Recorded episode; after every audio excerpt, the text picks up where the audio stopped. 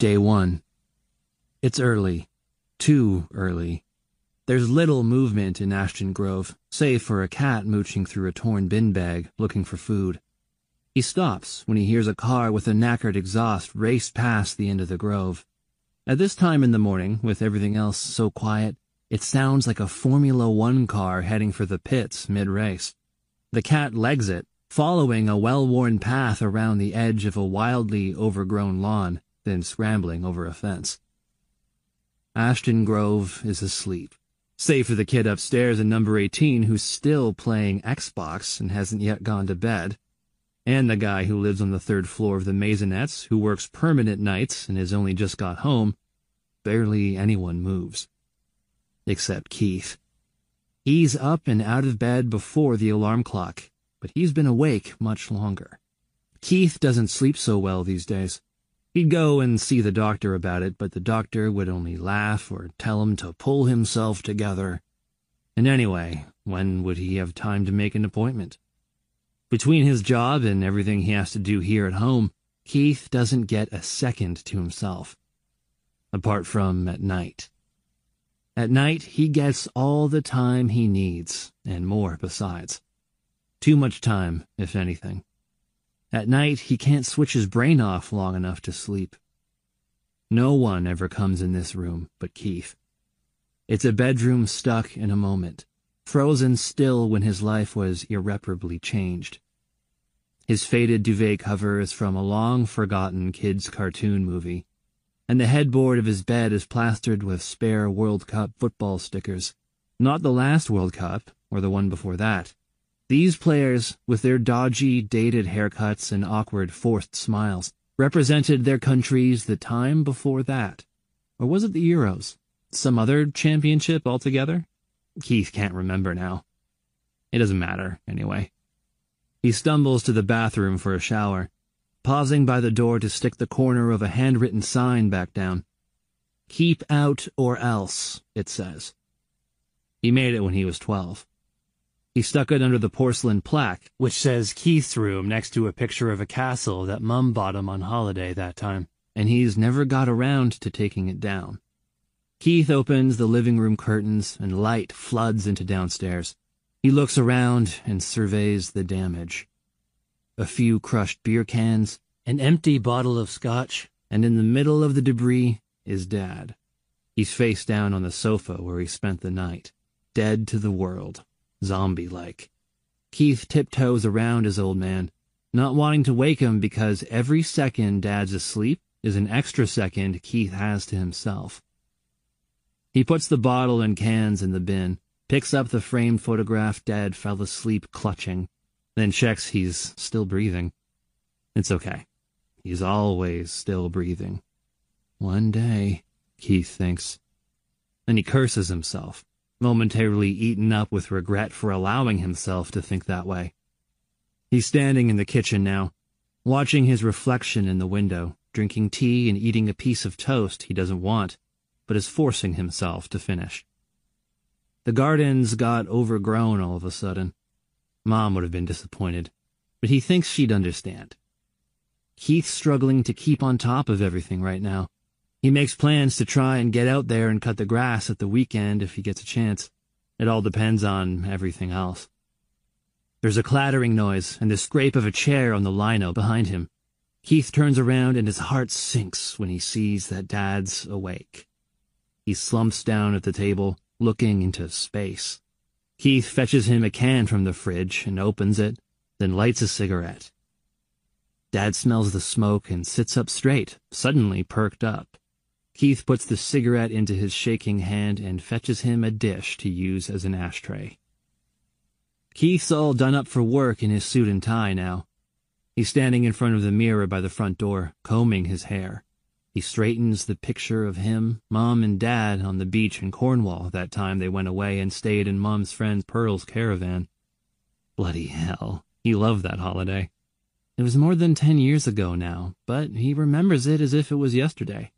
The sea, the sun, and the sand. The freedom. Back then, he could do what he liked, when he liked. Maybe he'll go back there one day. That'd be good. You've got to have something to aim for, haven't you? He finishes his hair and pockets his comb, then looks back towards the kitchen again. I'm off now, Dad. I'll be back at the usual time. I'll get something for dinner while I'm out. Have a good day. He thinks all this stuff, but doesn't bother saying any of it. There's no point. Dad's out cold. Dead to the world. The vast, open-plan office where Keith now works is a hive of noise and activity. The company employs more than 200 staff here, spread out over several floors, each as busy as the one below and the one above. Some departments deal directly with clients, banks of operators taking call after call after call, cross-selling this and upselling that. Other departments work alongside the field-based national sales team, providing high-class admin and customer service support to clients with a perceived high net value. Some teams are what the company refers to as back-office processing. They do all the work that has to be done, but which should be invisible to the customers. If the customer knows we're there, then we're not doing our job right. Gloria, Keith's boss, is always saying. It should be like we don't exist. Keith's job is essentially just data entry. He transposes information from a Know Your Customer form directly onto the company's core computer system. He has a challenging rate per hour processing speed to achieve, and an equally challenging accuracy ratio. But then again, so do the rest of the department. Thing is, he's never going to hit his target today if he carries on like this. All around him, his colleagues' fingers are flying across their keyboards. But he's just staring into space, watching his inert reflection on his computer screen, following the floating company logo screensaver with his eyes as it randomly drifts around. A sudden flurry of movement startles him, and he instinctively nudges his mouse to bring his workstation back to life and make it look like he's been working.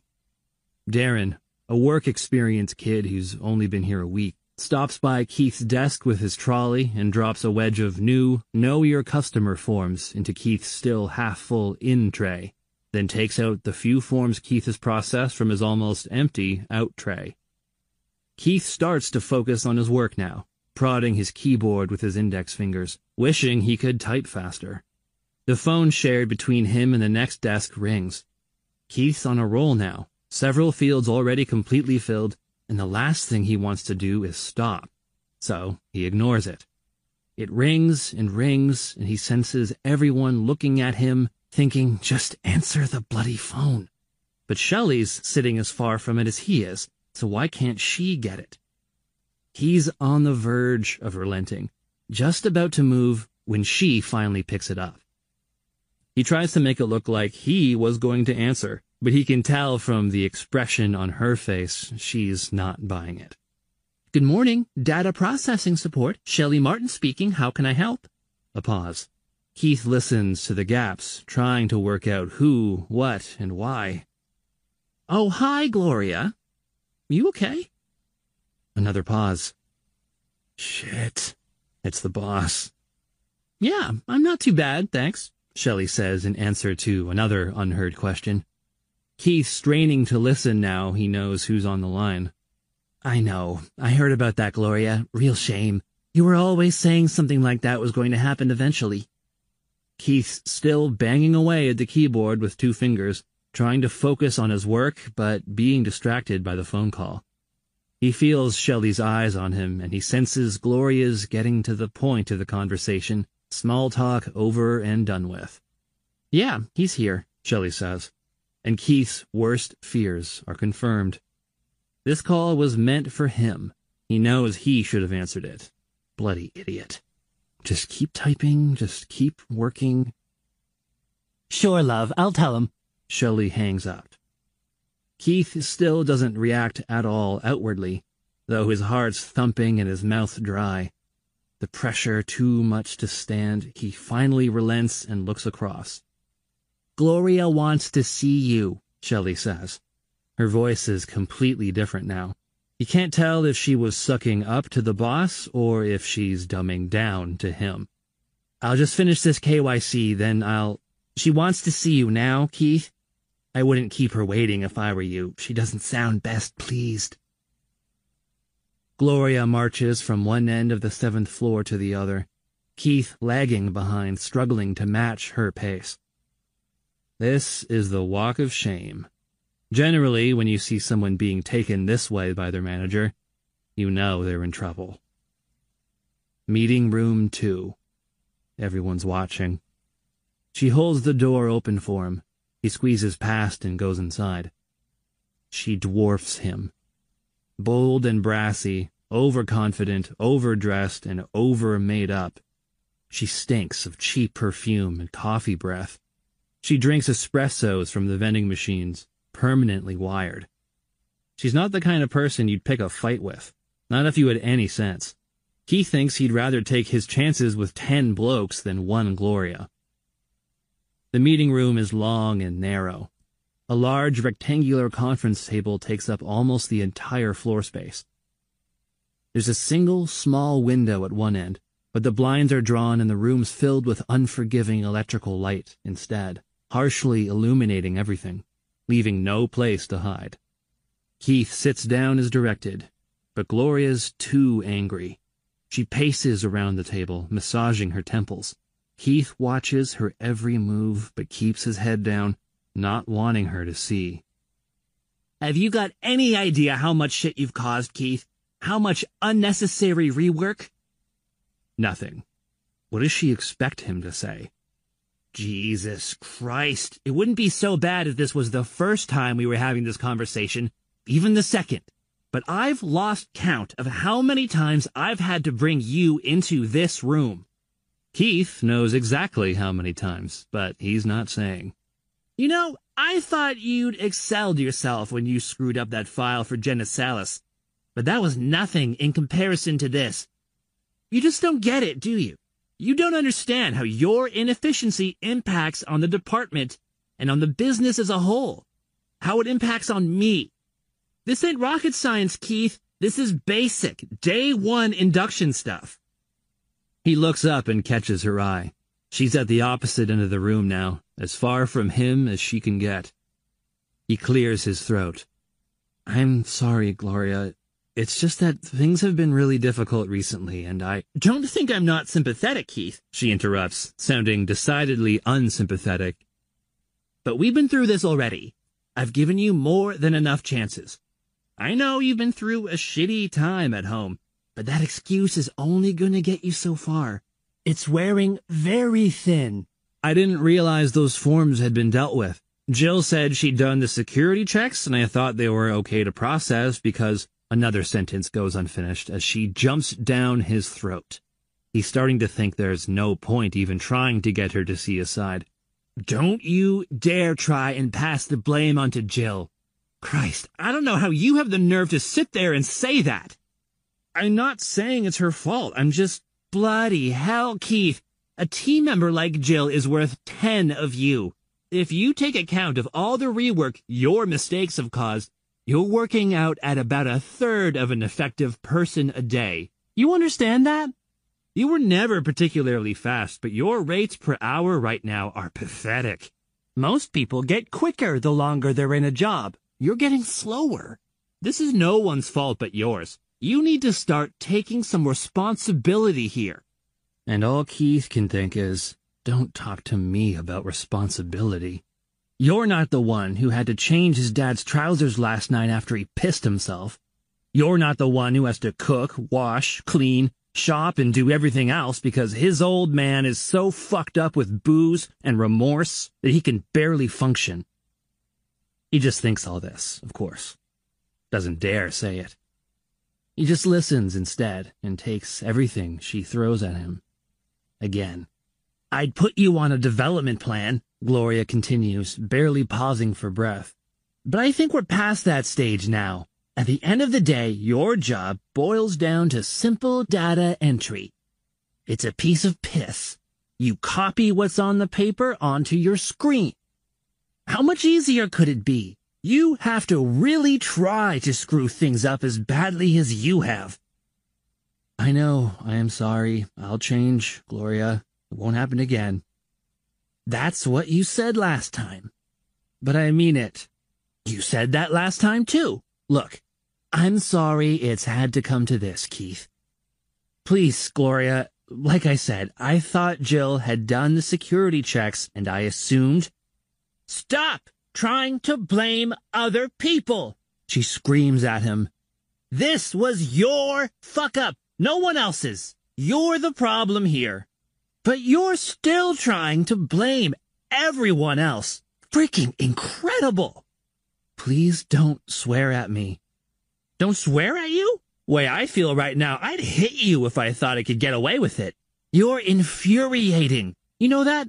You're a miserable, scruffy, sour-faced little sod. And thanks to you, Mike Parker thinks I can't manage my department because bloody Doreen Phelps went straight to him with a complaint instead of me.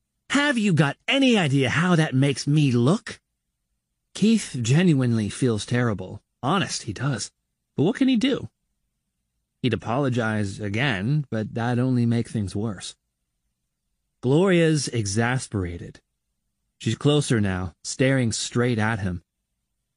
He's still looking down at the table, too nervous to look up because he thinks he knows what's coming next.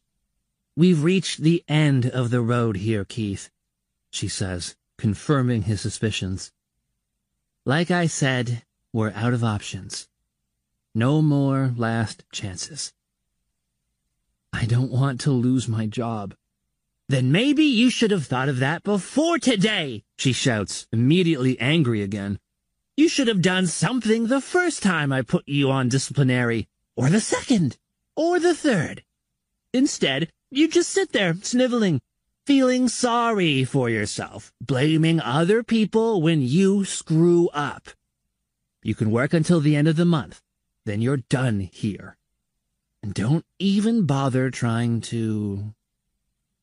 Her voice trails off, like she's lost her train of thought. And this time, Keith looks straight at her because he knows something's not right. He looks around, figuring there's someone at the door, or some other interruption, but there's nothing. And no one else. Just him, her, and these four gray walls. Gloria swallows, and it hurts. Keith can see the pain etched on her face.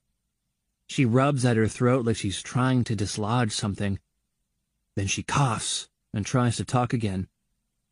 Sorry. I think I need to get... Gloria can't breathe. She's stunned, frightened, fucking terrified. For a few seconds, there's an uncomfortable malaise. Gloria confused and in increasing pain. Keith just staring at her, helpless. But as the clock ticks, the inside of Gloria's throat starts to swell rapidly, soon blocking her airway. She's suffocating, and there's no immediately obvious reason why. Her air runs out, and then panic. She slams herself back against the wall, legs almost giving way, face flushed and eyes bulging, and as she desperately tries to suck more oxygen in, Involuntary muscle spasms force everything back out. She falls forward onto the table, showering everything with splashes of stringy spittle and blood. Keith recoils, shoving his chair back and almost falling himself, then heading for the corner of the room, trying to get as far from his dying manager as he possibly can. Because she is dying. He's already certain of that. He doesn't know what's happening or why, but he knows she doesn't have long and he doesn't know what to do. She falls to the ground with a sickening thud, catching her jaw on the table on the way down, then thumping the back of her head hard against the wall. Keith edges closer. He looks under the table and he can see her body twitching, all arms and legs, a hopeless tangle of limbs. Crimson blood is dribbling from the corner of her mouth, spilling onto her cream blouse and pooling on the terracotta carpet. And then he sees that she's still watching him. She doesn't have any control over her body now. She can't move, can't talk, can't breathe. But her eyes are still following him, silently imploring him to do something to help her. Anything. It's almost a relief when her eyes roll up into her head and her eyelids flicker half shut. And for a few seconds longer, Keith's just standing there like an idiot. Thinking pointless, stupid, unhelpful thoughts. The last thing Gloria saw was me. The last thing she saw was me doing nothing to help. Numb with shock, it's almost half a minute later before Keith starts to consider the implications of what just happened. They'll think I did this.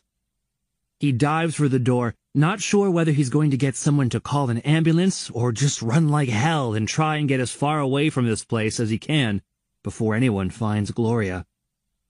He hesitates. The meeting room is silent now, and the idea of staying shut away in here with his dead boss is somehow almost preferable to going out there and facing the music. He even considers hiding under the table with her. He'd try the window, but he's seven floors up. Get help or run? In the end, it's academic. He does neither. Because when Keith eventually goes back through into the main office, what he finds there is even worse than the nightmare he's left behind. He struggles to process what he's seeing. Because it's not just Gloria who's dead. It's all of them. He walks through the inexplicable chaos, looking from side to side, stepping over sprawled limbs and avoiding the gaze of frozen faces, which seem to demand answers he can't give. There's no noise now, save for the low electrical hum of the office and the air conditioning whir. Even the phones have stopped ringing. What the hell happened here? Is it going to happen to me? He spins around with a start when he hears something, assuming death's about to creep up on him, too. His pulse is racing, heart thumping like it's going to explode. But it's nothing. Just a pile of those bloody know your customer forms, which have overbalanced and slipped out of someone's tray and spilled onto the floor. Keith, soon back at his own desk. In some ways, knowing everyone else is dead makes him feel slightly better, because he can't be expected to try and help all of them, can he? It was different when it was just Gloria and him in the meeting room. All the responsibility was his. He doesn't feel so bad about leaving her now. He's still scared. No, not scared. Absolutely fucking terrified. But a little better all the same. He knows he can't stay here. Shelley's on the floor under the desk next door. The phone grasped tight in her death grip. He picks up his jacket off the back of his chair and logs out of his computer like it's the end of his shift or he's just off for lunch. He even signs out on the timesheet by the door. He doesn't know why he does it. It's just instinct, he reckons, force of habit, just nerves. After fetching his coat from the cloakroom on 6th, Keith waits on the landing for the lift. Mike Parker, his boss's boss, is dead in a doorway behind him. Keith's thinking, should I be panicking? But he's not. Not yet. It must be shock. He's sure the panic will come in time. He just hopes he can get somewhere safe before he completely loses it. That's if there is anywhere safe anymore. When the lift doors slide open, there's a woman Keith doesn't recognize stuck inside. Her face is pressed up against the mirrored wall, but there's no breath, no condensation. He imagines the power failing and being trapped in this small metal box with just a corpse for company. And he decides to take the stairs instead. The long descent gives him a few more precious seconds to try and get his head around what's happened here. But whatever it is, it's happened everywhere. The world outside the office has just stopped, frozen in an instant. Keith thinks it's like someone's clicked their fingers and made everyone fall asleep. Like one of those freaky end-of-the-pier hypnotists, but on a massive scale. The traffic is all over the place. It's like the drivers all took their hands off their wheels at the exact same time and just let their vehicles drive until they hit something and stopped. One car's gone right through the window of the pub opposite where Keith works, the place where his colleagues often go for lunchtime drinks. The car's bonnet is almost touching the bar, like it's waiting to be served. Elsewhere, a bus has clipped the curb and is leaning over to one side, resting against the wall of a building like it's had one too many. There's a car on its roof in the middle of the road, and a corresponding hole in the railings of the bridge overhead. There are traces of life seeping away wherever Keith looks. Blood oozes from the cut neck of a man who's gone through the windscreen and died half in and half out of his car. The bonnet of the truck Keith's leaning against for support is still warm. A cash wagon outside a bank is stuck in reverse, engine still running. It emits a shrill alarm and an automated voice on a loop warns Keith, and only Keith now, that he should use Caution, this vehicle is reversing. Keith doesn't have the first idea what's happened here, and right now he has very little desire to find out. He just wants to get home. There's a 29 bus just short of the place where Keith usually catches it, but there's no point in waiting today. It hasn't moved since everything stopped, and it's not going to be going anywhere soon. In a daze, barely even aware of what he's doing. Keith walks the few miles home. Everywhere he goes, he sees corpses. Hundreds of them. Thousands. It's frightening to think how many of them there might be. He tries to imagine all the ones he can't see. He looks at houses, shops, schools, and offices, and pictures them all full of dead people. And in all this time, he never once stops to ask himself what did this? Or why not me? He thinks more about why he's avoiding these questions than about the questions themselves. It's because, he decides, it doesn't matter. What difference does it make? His unease is increasing now he's on familiar turf. The closer he gets to home, the more nervous he becomes. He walks down Shenley Fields, past the dental surgery, and makes even more of a concerted effort to ignore the endless bodies lying around here because he thinks he might know them. Okay, so he might not actually know them, but he'll probably have seen them about. It's the same on Barnes Hill, and again when he finally reaches Ashton Grove. It's as quiet here now as it was just after six this morning when he got up. Maybe even more so. That mangy cat's still about, though, still hunting for scraps, appetite undiminished by Armageddon. Because that, Keith decides, is what this is. It watches him from around the corner of next door but one's fence. Keith doesn't much like cats, and they don't much like him. But he calls out to it just the same, because it would be nice to have some company. It gets spooked and runs the other way. Gordon's dead. It shouldn't surprise him, but it does. Poor old Gordon. The gentle old chap who lived opposite is lying in his porch in his pajamas, blood everywhere. Keith makes himself look, because for a second he's not sure if the same thing happened to Gordon as everyone else, or if he's met some other kind of horrible fate. There's such a lot of blood down his front, crusted over his white stubble. He wonders if he should try and help him, but he knows there's no point. The same goes for the guy sitting dead in his car outside his house. VJ, he thinks his name was, and the young mom with the kid who died coming out of the flats. Keith thinks he hears something. Then he calls for that bloody cat again, and he makes himself stop, because he knows these are just delaying tactics. He's just doing what he can to avoid going into the house. The postman has died on Keith's doorstep. He's on his belly, undelivered letters clutched tight. Keith has to drag him out of the way slightly so he can get to his front door. Christ, he's heavy. Keith's had plenty of experience of moving dead weights like this, though. Key in the lock, he pauses and takes a deep breath. He looks around once more, just to convince himself that what he thinks has happened really has happened, then goes indoors. He shuts the door and leans up against it, his eyes adjusting to the dark inside. Dad? Dad, are you here? It's a stupid question, because Dad's always here. Keith takes two steps further down the hall, then stops. He can see his dad now, and he immediately feels an unexpected sense of relief.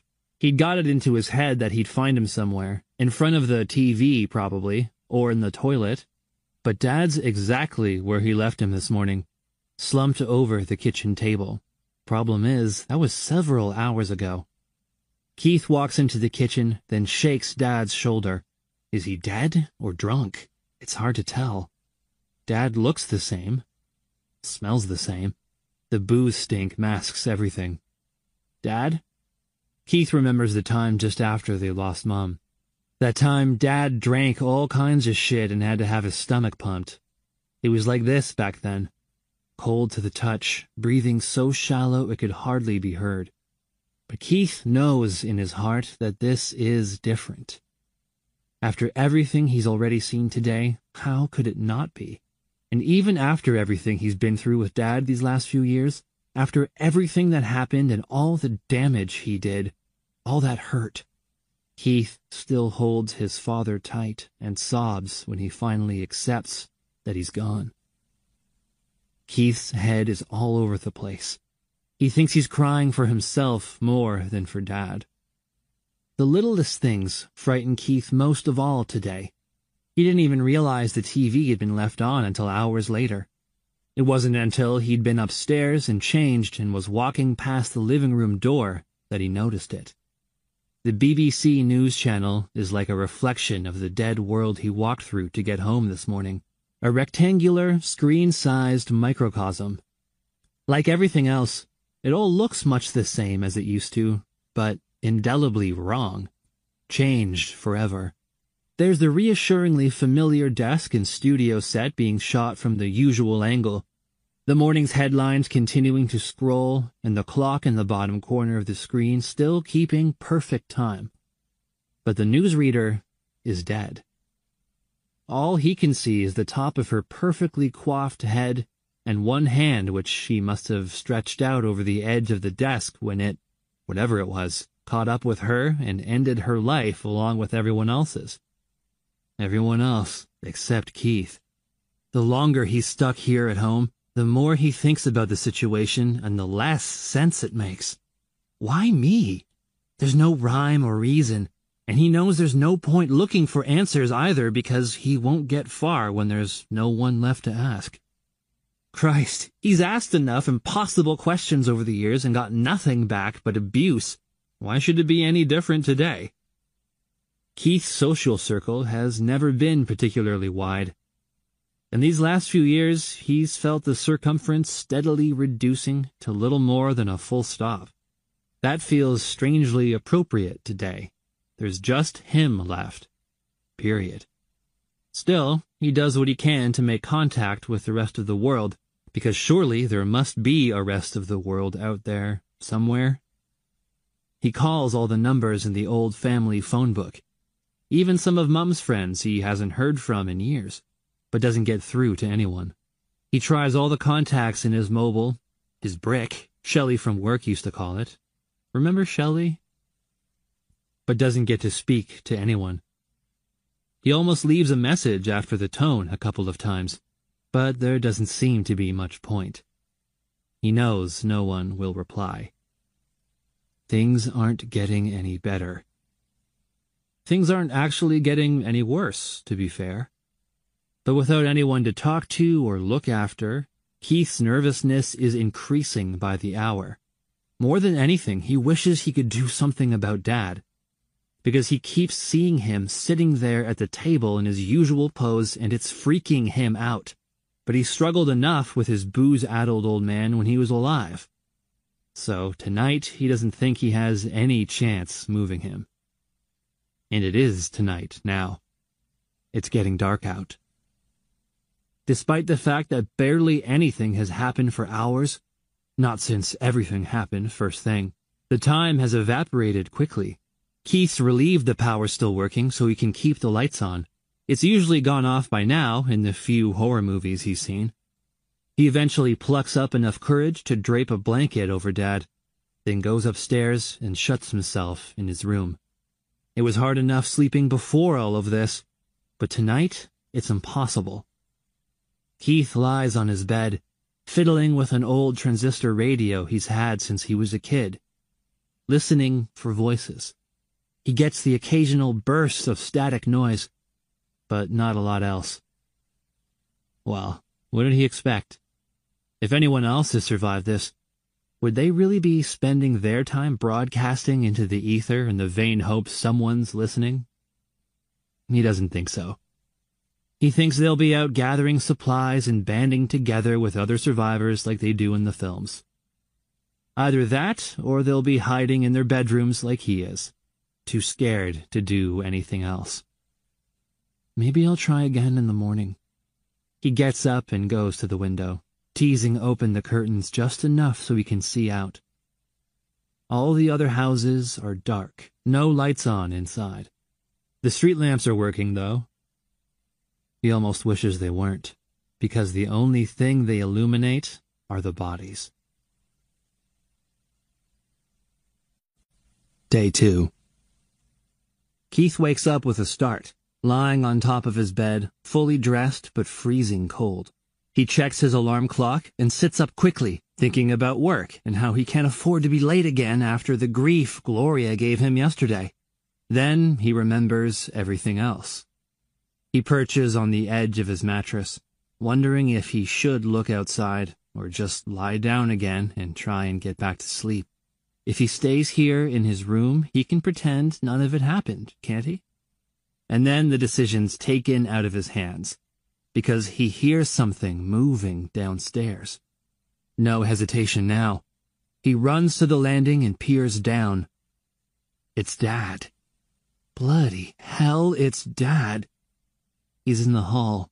Keith can't believe what he's seeing. He watches Dad get all the way to the front door, then he seems to change his mind and turn around, heading back towards the kitchen again, probably looking for his booze or fags or, most likely, Keith. Keith runs down to see him. They've had their differences, sure, and there have been times Keith wanted to smother him with a pillow in his sleep, but this isn't one of them. Right now, he's just relieved that Dad's okay and he's no longer alone. Dad's in the kitchen now. It's definitely beer he's after. He catches his hip on the corner of the table, no doubt still half pissed from yesterday, then walks to the sink and stops, unable to go any further. The blinds are closed and it's dawn dark in here. Dad? Dad, you okay? Keith asks. For the longest time, just a few seconds, but it feels like forever. Dad doesn't respond. Then he slowly turns around, struggling in the enclosed space, clumsily pirouetting on leaden feet. This lack of grace is nothing unusual. Keith knows he just needs a nicotine or alcohol pick-me-up. Keith flicks on the light to dispel the gloom, and now he's the one who freezes. Dad's still dead. It makes absolutely no sense, and it all sounds ridiculous, but he knows he's right. The old man's face is a death mask, expressionless. His chin and chest are stained scarlet with traces of yesterday's dried-out spittle and blood. Keith panics, and Dad reacts. He seems to come alive when he clocks Keith watching. He throws himself straight at his son, the kitchen table comes to his rescue. Dad collides with it again, and it gives Keith a couple of seconds grace. Numb with shock, he slams the kitchen door in his father's face, then feels his father's face slam into the kitchen door. Keith staggers back down the hallway, the house filling with dead dad's noise as he tries to escape his kitchen prison. Not knowing what else to do, Keith runs back upstairs to his room and shuts the door and blocks it with a chest of drawers, hoping the ancient keep out or else sign outside does the trick and keeps his old man at bay. When he opens the curtains to let in more light, what he sees outside is terrifying. Dad's not the only one who's on his feet again. They all are.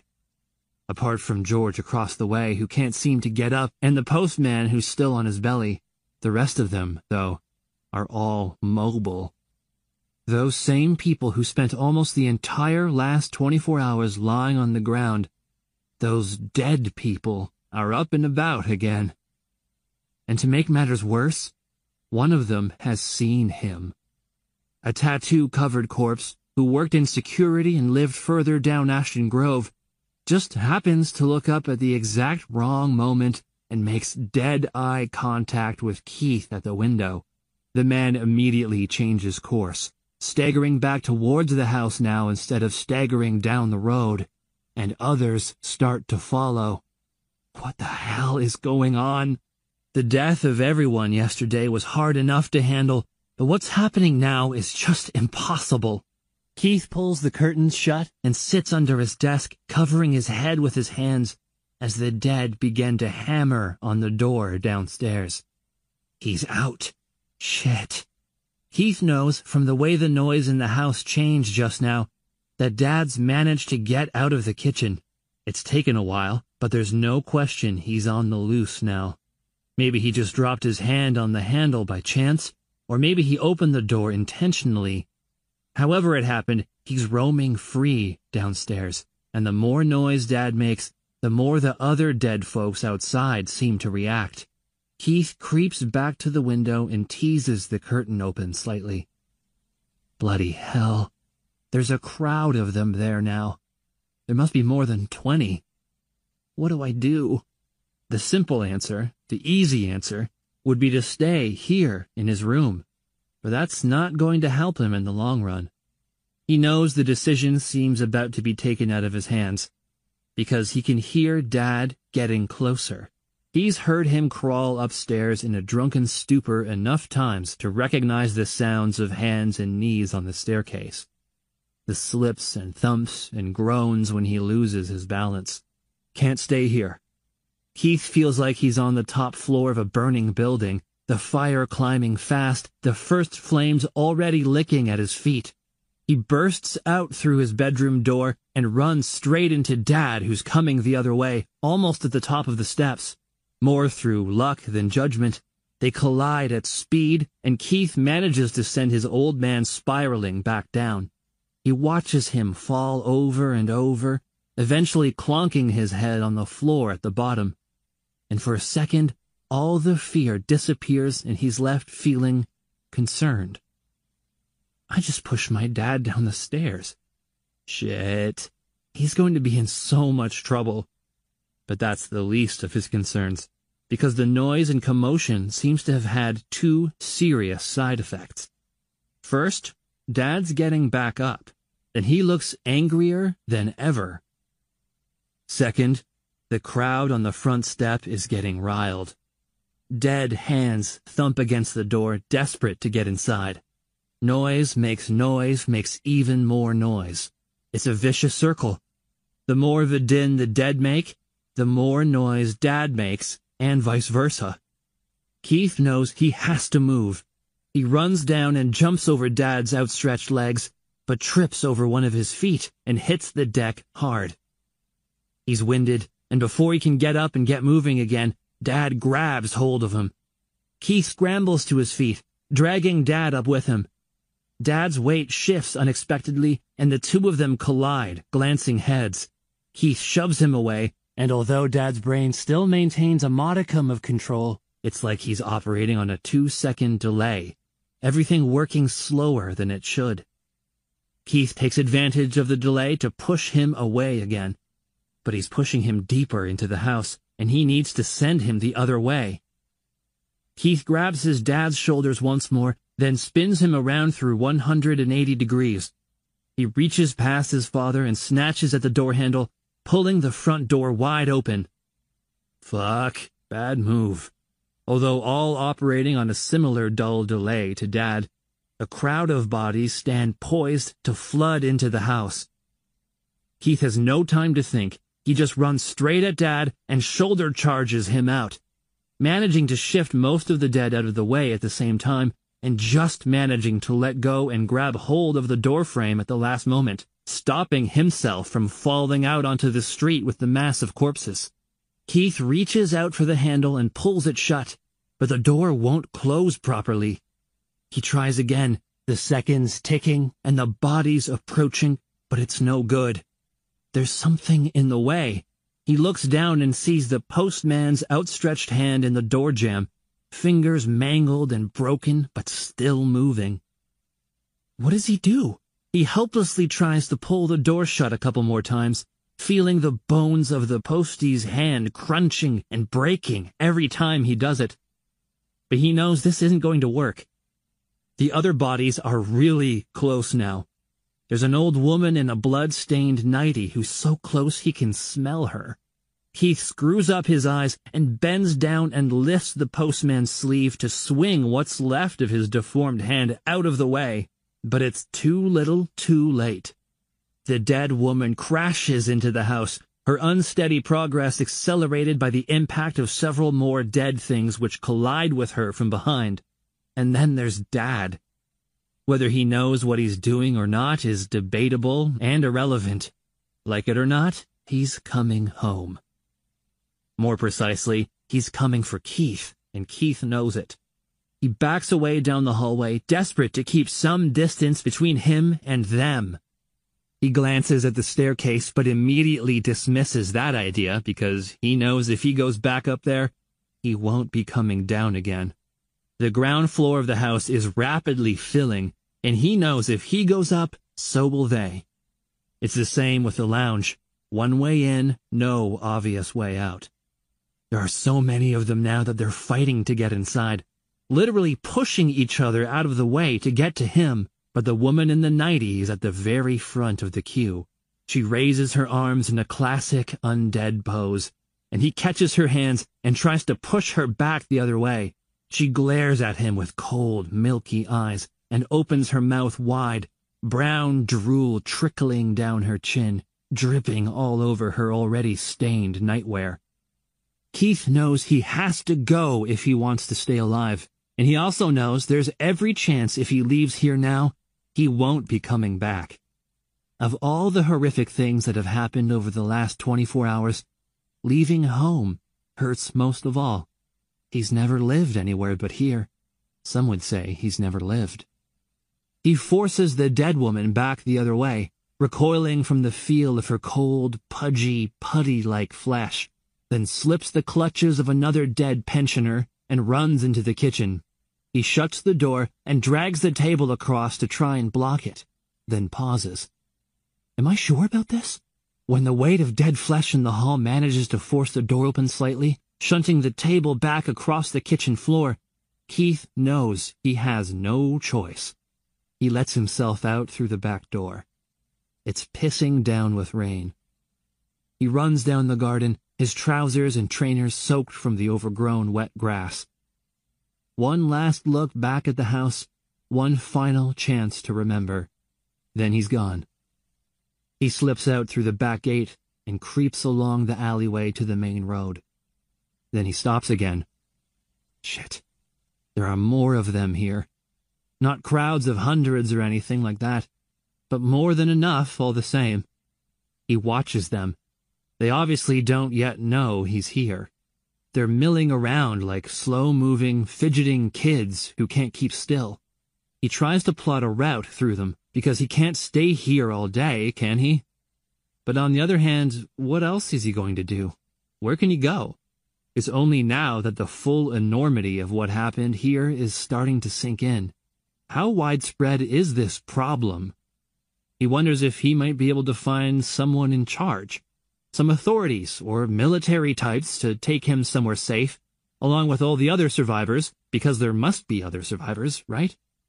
The fact he's heard nothing and seen no one doesn't give him much hope. For the second time in less than 24 hours, his world has been completely turned on its head. He stands there, getting soaked by the freezing rain, and trying and failing to make sense of everything. So let's get this straight he says to himself. Everyone died yesterday. Now they're still dead, but walking around, and I've just lost my house and everything in it. Things are going from bad to worse. Keith sighs with resignation and leans back against the fence. And part of it that's been recently patched up gives way. He shifts with a start, figuring the whole fence is about to go over, and his sudden panicked noise and movement is enough to alert all of the dead in the immediate vicinity to his position. They definitely know he's here now. For a half second he remains completely still, wondering if inactivity will be enough to fool them into thinking they were wrong. but it's clear it won't. They're already homing in on him from all directions. Twenty odd random trajectories all converging on him. He looks the other way and sees more of them coming along the alleyway towards him from behind the houses near his.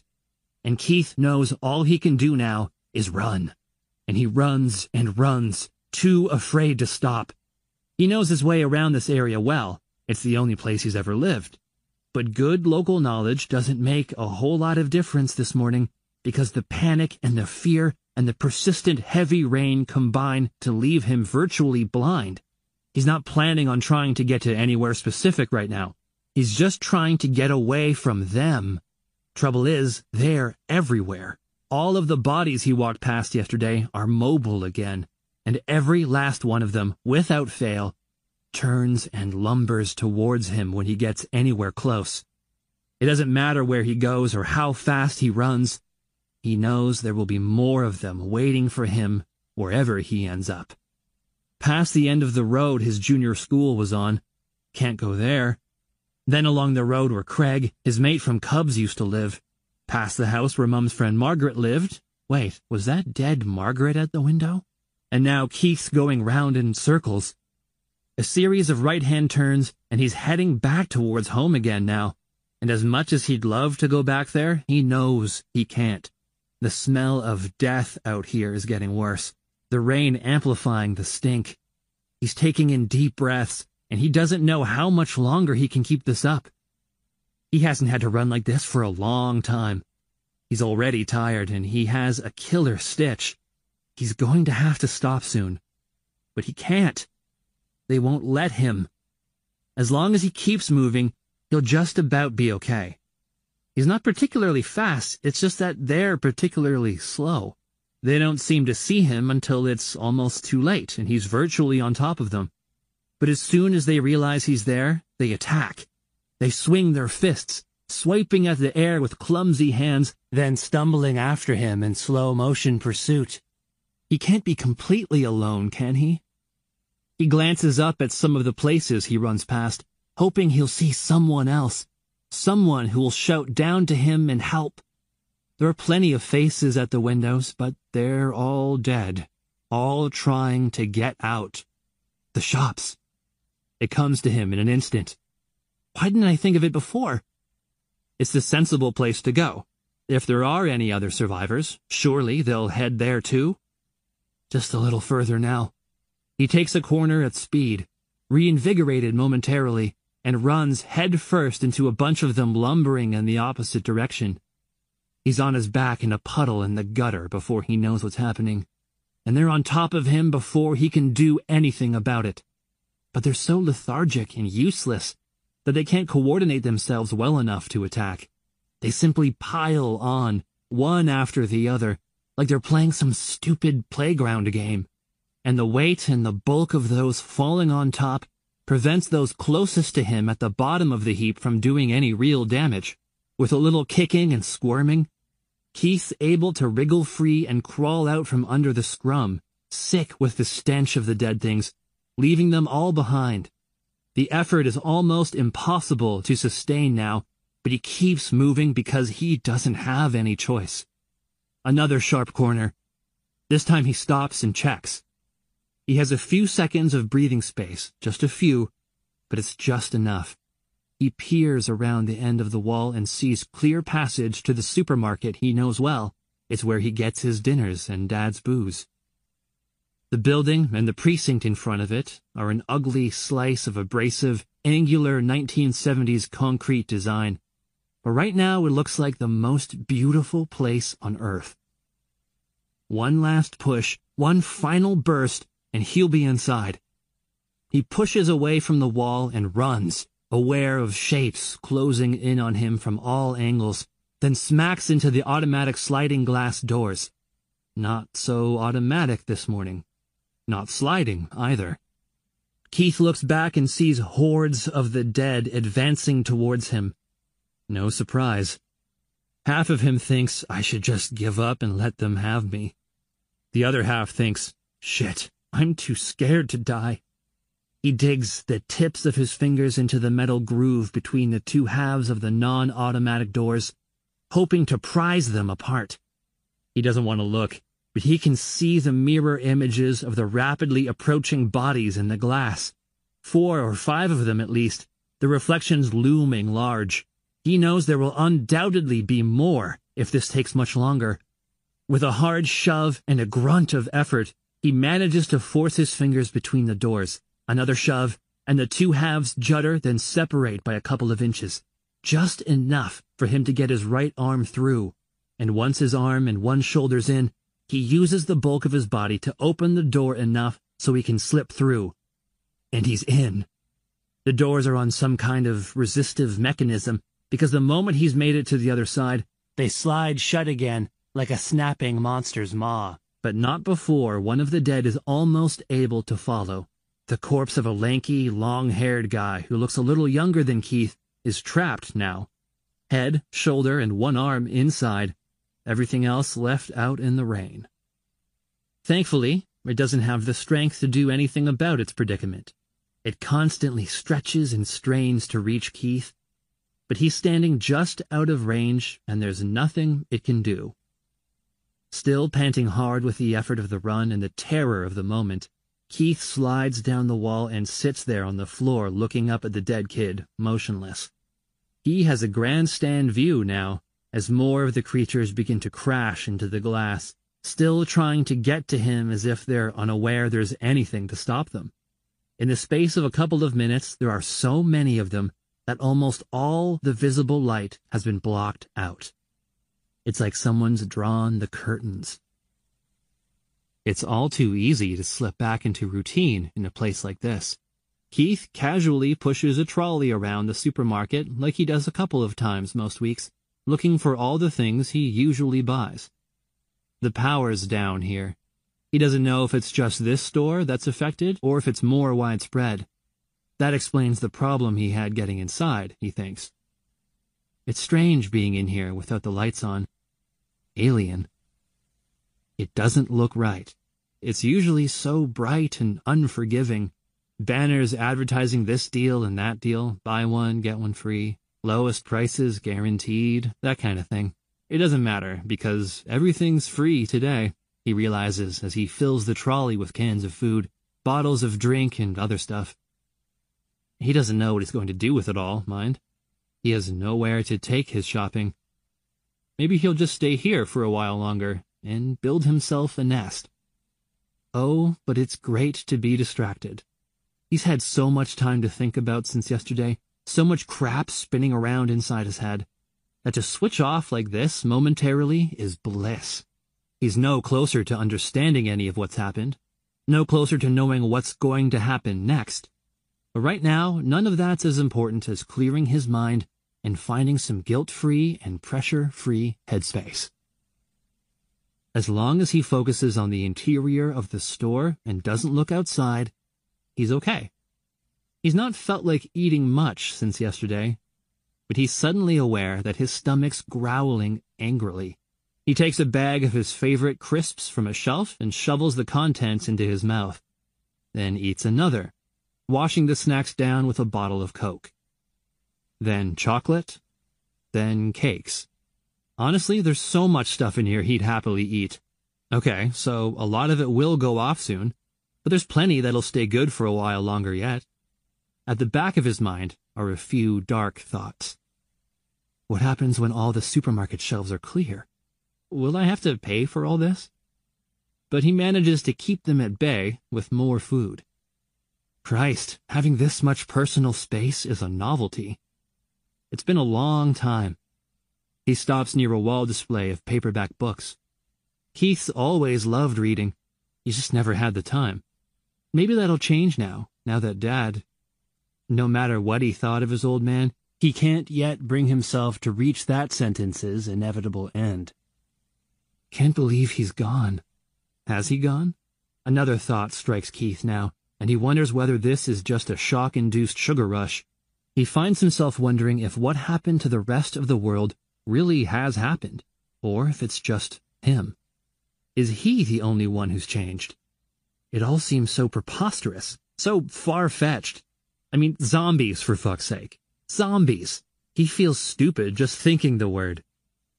Most of the books he's looking at are easy reading, mass market titles which sell by the bucket load. This stuff has never really appealed, but there's a first time for everything, isn't there? He avoids the thrillers and the crime novels, and picks up a slice of cliche-filled chick lit instead. More because of the nice-looking girl on the cover than for any other reason. He flicks through the pages and stops at a sex scene, eyes wide. Bloody hell. He had no idea they wrote books like this. It's pretty much just text-based porn. Then he turns his attention to a fashion magazine and ogles the scantily clad, photoshopped models adorning the glossy pages. This feels so wrong. Inappropriate, even, given what's happened to the rest of the world. But in the absence of everybody else but him, who cares? The dead checkout girl comes at him from out of nowhere. She knocks him flying, smashes him against the side of a rapidly defrosting freezer, then grabs hold of him with her cold, dead hands and drags him down. He's on his back in a puddle of water with her on top, seeping blood and gunk all over him. She forces a fistful of icy fingers into his mouth, like she's trying to pull explanations out from his innards. He's gagging on the taste of her rotting flesh. He can't breathe, can barely move. He tries to fight, but all he can see is her. The familiar green and white of her uniform is stained with discharge. He thinks, this is it. I'm dead. And he struggles to get a grip of the reanimated corpse now on top of him, but the frigging thing won't keep still. I'm fucked. I blew it. I'm history. And then she's gone. She's lying alongside him now, on her back, but still thrashing wildly. He ducks for cover, rolling away to one side as someone swings an aluminum baseball bat through the air and splits the dead girl's face in two. He's too scared to look up, curled into a fetal position on the wet floor, gasping for breath and stinking of death, figuring he's next. He pictures the killer, but everything he imagines is wrong. He thinks he's going to be facing some huge, muscle-bound motherfucker all attitude and swagger, but he's not. He hears the baseball bat clatter as it's dropped to the ground and dares to look. Standing over him is a young girl. She's short and pretty, wearing the latest gear, hair all tied up nice, wearing loads of makeup and chewing gum at speed. But all of this is irrelevant, because all Keith can focus on is the pistol she's pointing into his face. The end of it is wavering, probably because of the weight, not because she's nervous. She looks cool as anything. Don't move a fucking muscle, she says. He won't. I'm not dead. Prove it. I'm talking to you, aren't I? She thinks it through. He has a point. She waves the barrel of the gun like she's seen them do in the movies, gesturing for him to get up. He starts to move, but slips in the blood and water. When he looks down, he sees he's put his hand in a puddle of something that's spilling from a crack in the dead checkout girl's face.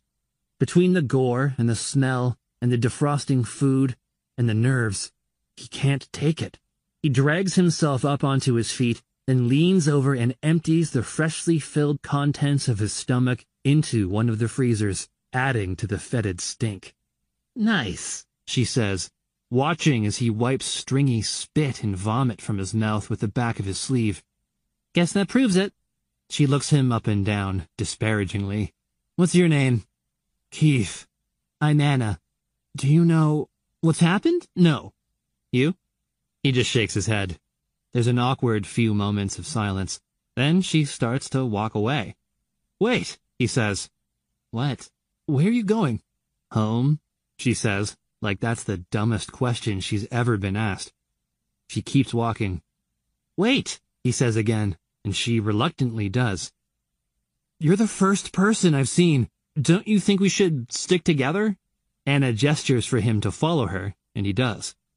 She takes him back to the front of the store and gestures at the dead horde still packed tight against the glass. You did that, she says. Fucking amateur. I know, I'm sorry, I didn't mean to.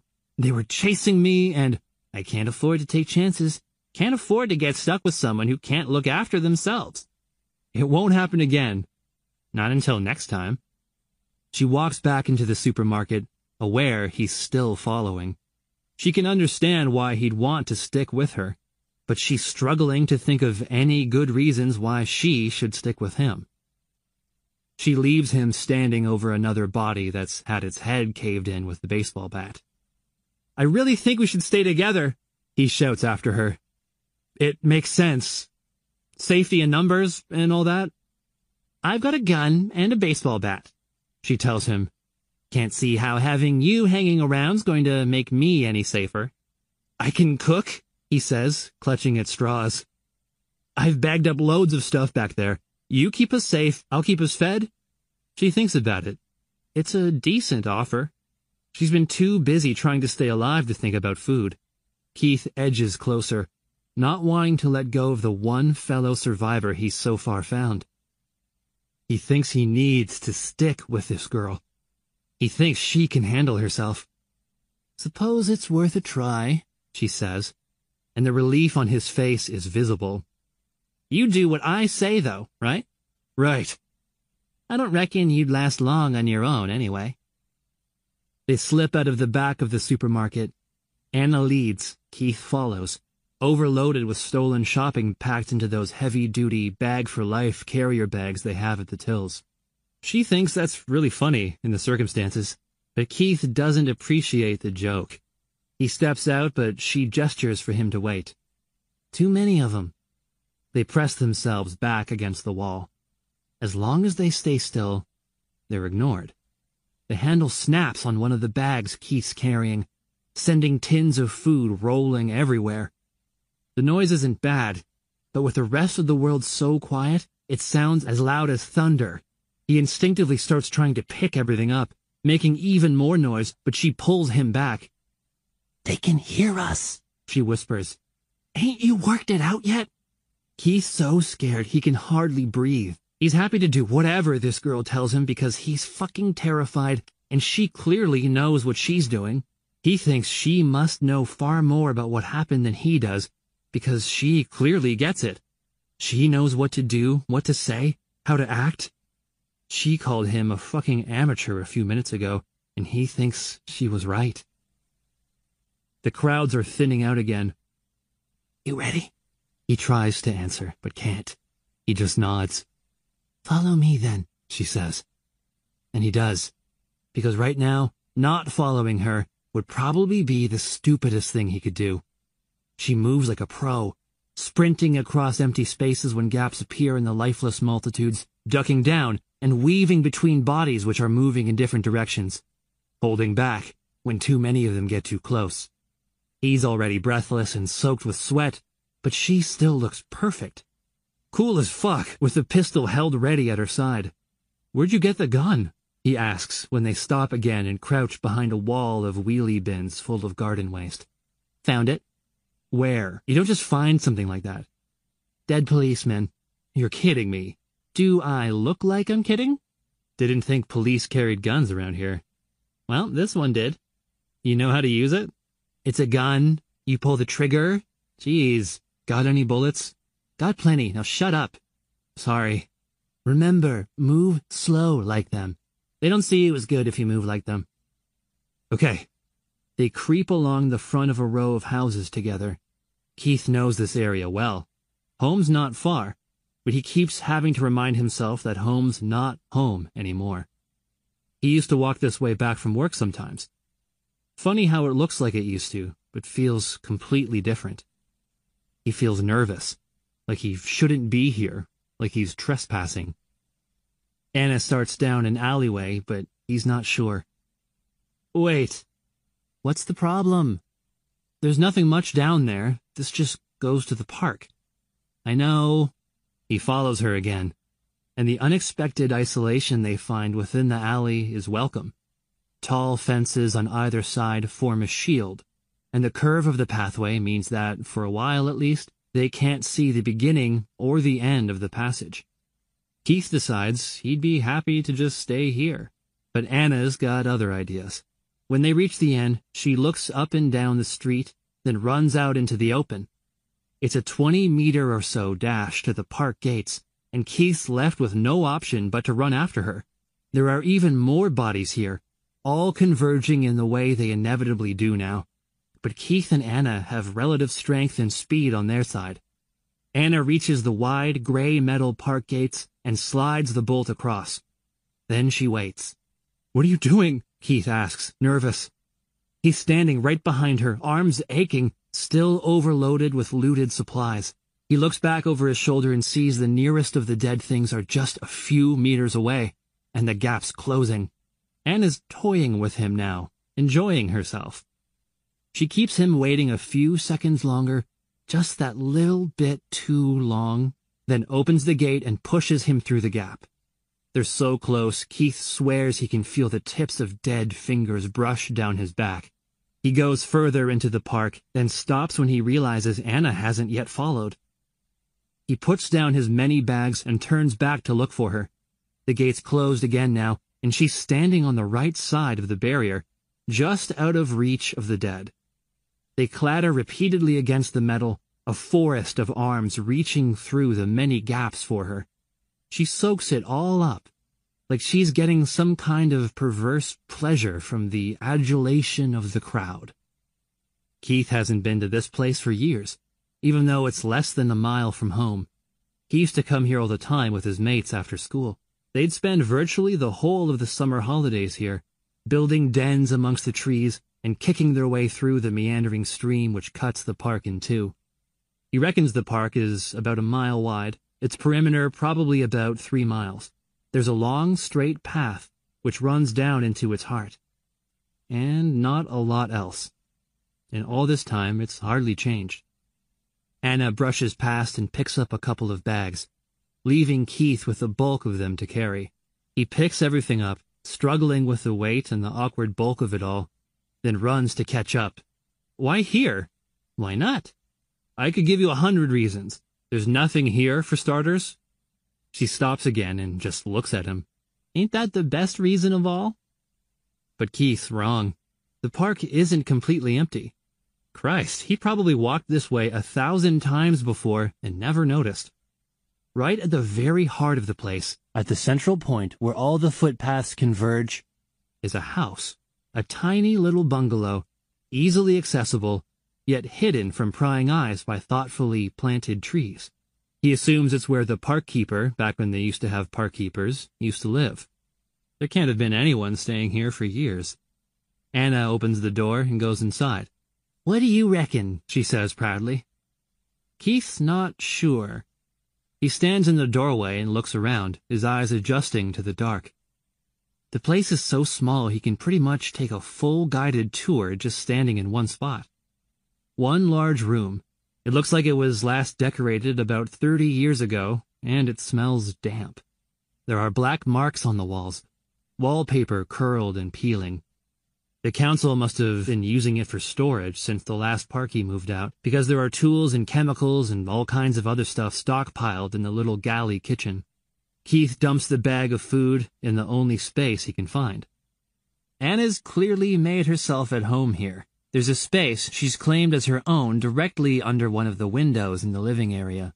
There's a sleeping bag and a pillow on the floor, and some rubbish lying scattered around.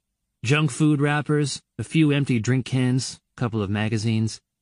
She sits on her bed and leans back against the wall and looks at him. He's still standing in the doorway like a spare part, dripping with rain. He doesn't know what to do with himself. Don't say a lot, do you? He tries to talk, but he can't. It's too much. Now that they've finally stopped running and panicking, now that there aren't any dead bodies immediately hounding them, the inexplicable reality and sheer helplessness of his situation is beginning to bite hard. His lip starts to quiver, and the more he tries to hold his emotions in, the harder it gets. He's standing there in front of her now, a grown man, crying like a little kid. She shakes her head and opens a can of cider. I don't, Keith starts to say. I don't know but the rest of his words remain unspoken. Anna, looking embarrassed, remembers the stash of food they brought back from the supermarket. She starts mooching through the nearest bag. I'm friggin' starving, I am, she says. I'd kill for a KFC. Dad's dead. What am I gonna do? He asks.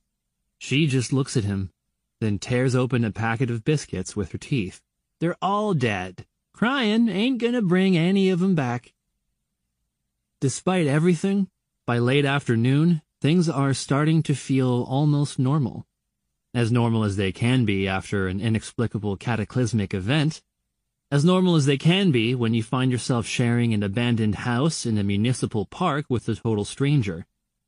Keith mumbles something about trying to get a fire started, and he goes out to fetch wood. The rain's finally stopped. Keith finds a wheelbarrow around the side of the bungalow and he pushes it toward the trees. The ground is boggy and soft, and it frequently gets stuck. Once there, he starts picking up fallen sticks and branches much of it too wet to burn. Anna turns up a few minutes later. She drops a log into the wheelbarrow, and a sudden noise makes Keith's heart skip a beat. He didn't know she was there. Bloody hell! What are you doing? Calm down, she tells him. Fuck's sake.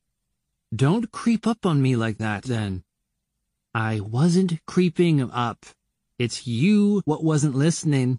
I said you were a fucking amateur. Keith takes Anna's log out of the barrow and throws it back into the undergrowth. Too big, he explains. And it's wet. It'll never burn. What, you a scout or something? Used to be. She sniggers, and he ignores her. It doesn't take long to fill the barrow between them, though the work ratio is about 70% in Keith's favor. We need to get this stuff dry, he tells her. And we should sort it, too. Different thicknesses. Anna's not listening. She's leaning against a tree, watching him. So where was you? What? When it happened, when they all started dying. Where was you? At work, he tells her, and for a moment he allows himself to dwell on a succession of horrific memories he's consciously blocked out until now. Gloria, all the people he used to work with, the neighbors, Dad, Fortunately, she's making enough noise and talking enough crap to distract him again. I slept through it, she says. Bad, eh? I'd been out drinking. Can't remember what time I stopped, and when I woke up, everyone was dead. You slept through the end of the world? She laughs. I know, it's mad, isn't it? It's all mad. He starts pushing the barrel back towards the bungalow, grunting when the wheel sticks in the mud again. Anyway, Anna says, Who said anything about the end of the world? I'm still here, you're still here. How can it be the end of the world if us two are still alive? She has a point of sorts. He doesn't want to labor it, but she clearly does. You can't tell me you've never dreamed of something like this? About having the whole world to yourself? Maybe, but we haven't got the whole world to ourselves, have we? He gestures up towards the park gate at the top of the hill. Even now, several hours later, there's still a sizable crowd of bodies gathered there. Anna opens the bungalow door and Keith tries to get the wheelbarrow inside. It's tight. It should just about fit through if he gets it square on, but he's having trouble bumping the wheel up the step. He reverses a little and tries again, but doesn't hit it quite right and smacks the doorframe. He has another go, but still can't do it. Come on, Anna says, cold and bored and tired of waiting. Get a bloody move on. He has another attempt and almost gets the barrow inside. He glances back over his shoulder when Anna starts moaning again, and he panics. There's a body. It's close. Where the hell did it come from? Anna can tell from his face that there's something wrong, but by the time she turns around to look, the dead man is already upon her. He tries to grab her shoulders, but does little more than shove her forwards instead, and she smashes face first into the outside wall of the bungalow. She manages to turn around and locks her arms to stop the creature getting any closer. Heavy and aggressive the corpse might be, but the dead aren't particularly strong, and she easily holds him back. The dead man squirms and shifts constantly, and as his head swings from side to side, she sees Keith waiting behind, watching anxiously. Do something, you fucking idiot! She yells at him. But he can't. He's paralyzed with fear again. not knowing how to react, not sure if he can. He goes to grab the dead man, then bottles it at the last second. He can't bring himself to make contact with his dead flesh. It turns his stomach. Unnaturally colored and cold, broken veins and bruises, swellings where the lack of circulation has allowed blood to pool rather than pump. Anna's getting tired. The dead man isn't. She catches Keith's eye again. Fucking do something, you prick! Deep breath. He puts a hand on each of the dead man's shoulders and pulls him back. His rotting brain can't keep up with his legs, and they buckle beneath him. He's lying in an overgrown flower bed now, still trying to fight, still looking for Anna, and she's fucking furious. She doesn't stop to think. She just stamps on his upturned face again and again. Keith gags at the sound of crunching bone, and then again at the sight of black blood and mucus and Christ knows what else. Anna's still stamping, but enough damage has already been done. The dead man is dead again. Panting with anger and effort, she turns her frustrations on Keith. I'm sorry, he mumbles. I didn't know what to do. I just... How hard can it be? They're already dead, you fucking idiot. She pushes him out of the way and goes inside, stopping long enough to hurl a couple more insults in his direction. You're absolutely fucking useless. How did I end up getting stuck with a loser like you? It's dark now. Late. They're not sure how late, but it doesn't matter. It's only been a day and a half since the end of the world, but their old routines are already redundant. It didn't take long, Keith thinks, and he remembers all the years he was a slave to his watch. He's managed to find enough dry wood to build a fire in the hearth. Anna wouldn't let him use any of her magazines to get it started. So he had to use the chick-lit paperback he picked up at the supermarket. It's a pity. He was looking forward to reading that. He's cooking some of the food they collected this morning. Was it really only this morning? Feels like a lifetime ago. Desperately trying to make amends for his pitiful performance earlier. The warmth, the light, and the crackle and pop of the flames helps them both to relax a little. Keith's got a tin of beans on the boil in the embers, and he's found some meatballs. You got a can opener? he asks. Nope. Great. This stuff's useless if we can't get into any of it. We can get one. I'll start a shopping list, shall I? Don't take the piss. I'm not. I'm serious. He abandons the idea of meatballs and finds something else to cook instead. He's hungry now, really hungry, and he can tell by the way Anna's been edging closer and closer that she is too. She looks younger in the dancing light. Her hair's all messed up now, her lipstick faded. Never liked meatballs anyway, she says. You know what they make them from? Trick question? Meat? He answers rhetorically, yeah, but do you know what kind of meat? It's all the spare stuff. All the bits no one wanted. All the guts and innards, bullocks and all that. Is that right? Yeah, I saw it online. And I saw this photo on Facebook once of a loaf of bread that had a dead mouse in the middle of it. You see that, Keith? It was disgusting. Keith just looks at her and shakes his head. He hopes she'll take note of his lack of response and be quiet for a while, but she's too busy talking to care. It's good not having nothing to do, isn't it? She says. I mean, I never done a lot anyway, but now I can do whatever I want. I can go anywhere, do anything. Christ, she's annoying. Don't you ever stop?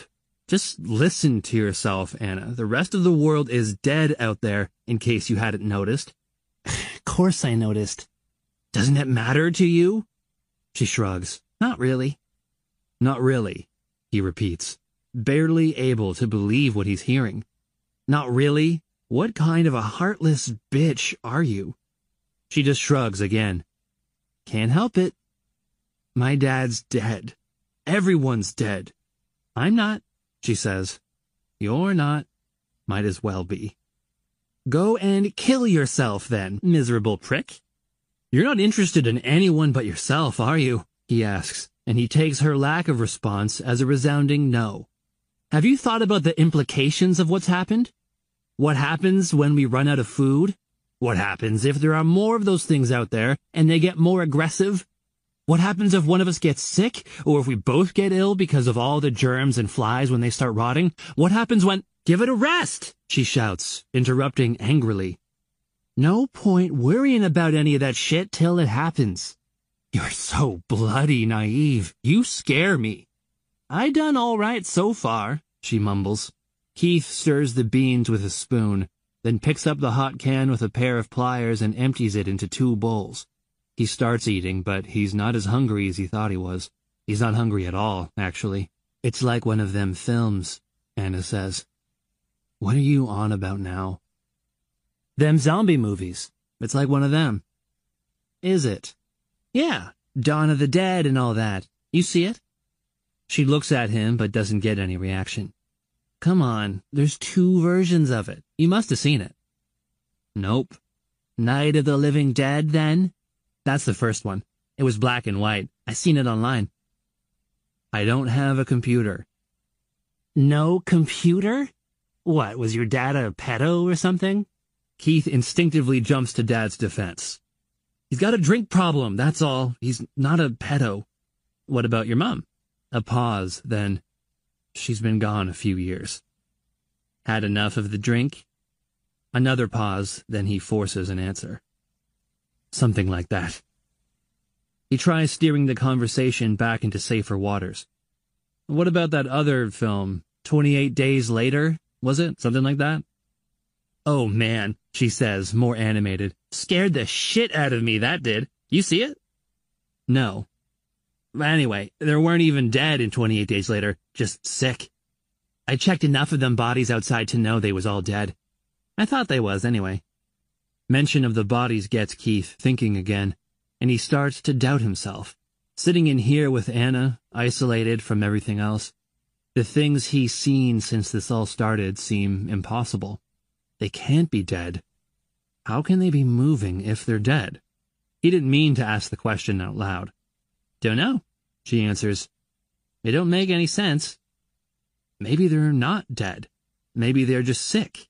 I should go home tomorrow and try to find Dad, and then... Don't be a dick, she interrupts. Like I said, it don't make any sense, but that's just how it is.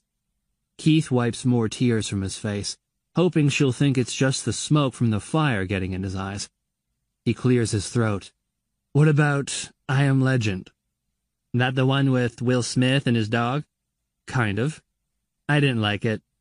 You see it? No. I read the book, though. People say books is always better than films, but I like films more. I get bored reading books. He just looks at her and smiles to himself. Anyway, I Am Legend is about vampires, not zombies. Anna laughs out loud. Almost too loud. The noise makes Keith feel uncomfortable, but she can't stop. She's rolling around the place, bean juice dribbling down her chin. Vampires? Now that's just stupid. When she's finally quiet again, and it takes a few minutes for her to fully calm down, Keith summons up enough courage to ask the question that's been on his mind since he first got here. What are we going to do? She's got her answer ready. She switches straight back from dizzy kid to apocalypse survivalist mode in a heartbeat, her face deadly serious. We're gonna stay here. We're gonna sit this out. Sit what out? Things aren't going to get any better. Christ, everyone died yesterday. Do you seriously think things are going to improve? We'll be okay, you and me. I'll keep us safe. You look after the dinners, right? She grins, but she's semi-serious. We'll be all right here. We're safe from everything else. Yeah, but isolation's not always a good thing, is it?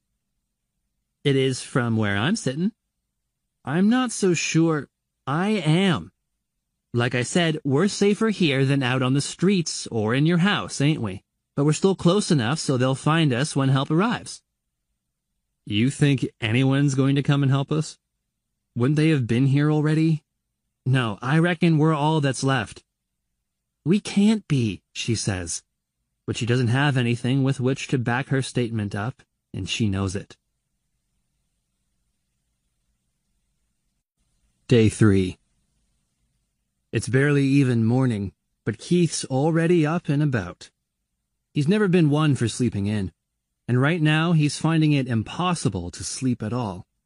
He was just getting comfortable after hours tossing and turning on the floor when his bladder started to ache. It's taken him another hour to pluck up the courage to do it, but he's finally outside the bungalow now, looking for a decent-sized tree to pee up. That's just about all there is in this place, trees and grass. When he looks around, he finds it hard to believe this little oasis of greenery existed so close to where he lives, where he used to live. The fading darkness blurs the detail of everything outside the immediate area. From here, Keith can see very few signs of the outside world. A few gray rooftops, a couple of electricity pylons, and a huge block of flats which rears up out of nowhere on the outermost edge of the parkland. The relief when he finally starts to go is immense. He leans against the old tree trunk with his free hand as he empties his bladder. He's concentrating so hard on the steaming stream that he doesn't hear the uneven, squelching footsteps behind him, nor the rustle of branches as one of the dead tramples through the undergrowth to get to him. He shakes himself dry and turns around just as the hideous thing lurches at him, arms outstretched in a cliched ghoul pose. Its face is terrifying in the half-light, skin dry and eyes bulging, mouth gaping open. Fuck! The ground is sodden after yet another heavy downpour during the night, and Keith's over on his backside looking up before he knows what's happening. He shouts for Anna, but she's either still asleep or she's got her headphones in because she's not coming. He tries to back away from the advancing cadaver, hands and feet slipping in the mud, unable to get any traction, all the time still screaming out for help. She's not coming. Now you know how I felt, he imagines her telling him, thinking back to how useless he was when that body came at her yesterday after they'd been collecting wood. The corpse has a nightmarish appearance. It's still recognizably male, still recognizably human, but the certainty is beginning to fade. Its skin is slipping like loose-fitting clothing, saggy jowls and dark bags under its eyes. It's leaking. Keith can't tell if it's rainwater, blood, or something else entirely. But with each lurching step it takes towards him, something liquid dribbles from an open wound under its gut. You're on your own, Keith. He looks around and sees there's another one coming. Knowing he's dead if he doesn't do something fast, he reaches out and uses a sapling tree to haul himself upright, then runs at the first body. He drops his shoulder and charges into it, screwing up his face at the thought of what he's about to collide with. Well, he didn't expect that. Either he doesn't know his own strength, or he's underestimated the weakness of the dead body, because the damn thing is near folded in two and sent flying by the force of impact. It skids along the ground, rolling over and over, and then, when it tries to right itself again, one foot slips down the steep and greasy bank of the stream. The corpse can't get its balance. It falls backwards, toppling into the water with an unnatural lack of noise. Sure, there's a splash and a little thrashing, but no screams, no cries, no protest. Keith walks forward and peers down, watching it flounder in six inches of murky water. If these things are so helpless, why am I so scared?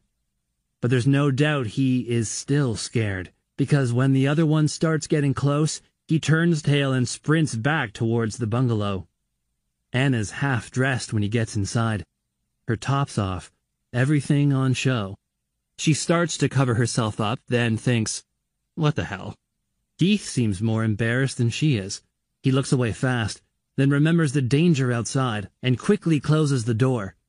He leans against the wall and peers around the edge of the window. What was all the shouting about? Jesus, Keith, she laughs. Look at the state of you. It must have seen me. You was in the middle of a park having to piss up a tree. Course it saw you. You were watching, and you didn't come and help? Didn't you hear me shouting? They heard you, I know that much. Shit. There are two more of them now. The corpse of an overweight woman, half wearing a bright red raincoat, half dragging it behind her, is heading straight for the bungalow. Anna, fully dressed now, is standing at the window in plain view. Keith tries to drag her away, but she angrily snatches her arm from his grip. Fuck off! Get your fucking hands off me! Get down! Get out of sight! Why? Because she'll see you, that's why. The dead woman's definitely picking up speed now. She already has, I reckon. Keith spotted another one, number four. It's harder to make out than the others because it's dressed in brown and black and they're starting to decay now, their skin turning a putrid gray tone. They're blending into the background. Blending into one another. It's like a kind of camouflage. I thought you said the park was safe. I thought you said you locked all the gates. All the gates I could find, she answers. What's that supposed to mean? What do you think? It's a park, dummy. There's bushes and trees everywhere. There was always going to be a few gaps where they might get through. So what do we do? Shut up and stop panicking? I'm serious. So am I. Jesus, Keith, you're like a bloody old woman. The female corpse, half dragging the red coat, smacks into the side of the bungalow. Her head rocks back on her shoulders with the force of impact, and she butts the window with the ensuing recoil, leaving a greasy smear the way birds do when they fly into patio doors at speed. It's enough to make her stagger back a few paces. Now it's Anna's turn to grab Keith. She pulls him down and they sit together on her bed beneath the window. All we need to do is stay quiet she tells him, whispering now. It's easy. Just keep your voice down, stop crying like a girl whenever they get close, and they'll bugger off and leave us alone. And you reckon it's that simple, do you? I know it is. He does what she says for as long as he can stand. But within a few minutes, nerves have got the better of him, and he's up on his knees, peering over the top of the windowsill. They're going, he says, surprised watching the corpses stagger away. Told you, didn't I? Keith stands and starts nervously pacing the room. I think we need to go, he announces. Find somewhere better to stay, somewhere safer. You can if you want. I'm staying here. But we're too isolated here. We need to find out what's happening to the rest of the world and there's fuck all happening to the rest of the world, he tells him, voice firm, more serious. We are the rest of the world now, in case you ain't noticed. But don't you think... Just trust me. Trust you? I don't even know you. I don't know anything about you. So? Does it matter? I don't know nothing about you either. I don't know about your pedo dad or if you're a pedo. Piss off. Point is, it doesn't matter now. Who you was ain't who you are. He's struggling to decipher that nugget of bullshit. What? What I mean is, our old lives are gone, ain't they? None of it counts for nothing now. Same goes for them dead fuckers out there. Look at them. Then look at us. We're better than them. We're stronger than them. We're in control now, Keith, so long as you don't lose it and fuck everything up. The world has become something of a vacuum. What little sound there is travels far and fast. It might not seem like much, but raised voices, a few screams and shouts, the noise of an incessant body being dealt with. All these things combine to make more of a noise than you'd probably imagine. Although there are parts of the perimeter of the park which are relatively easy to breach, the dead are struggling with anything but the most basic of physical movements.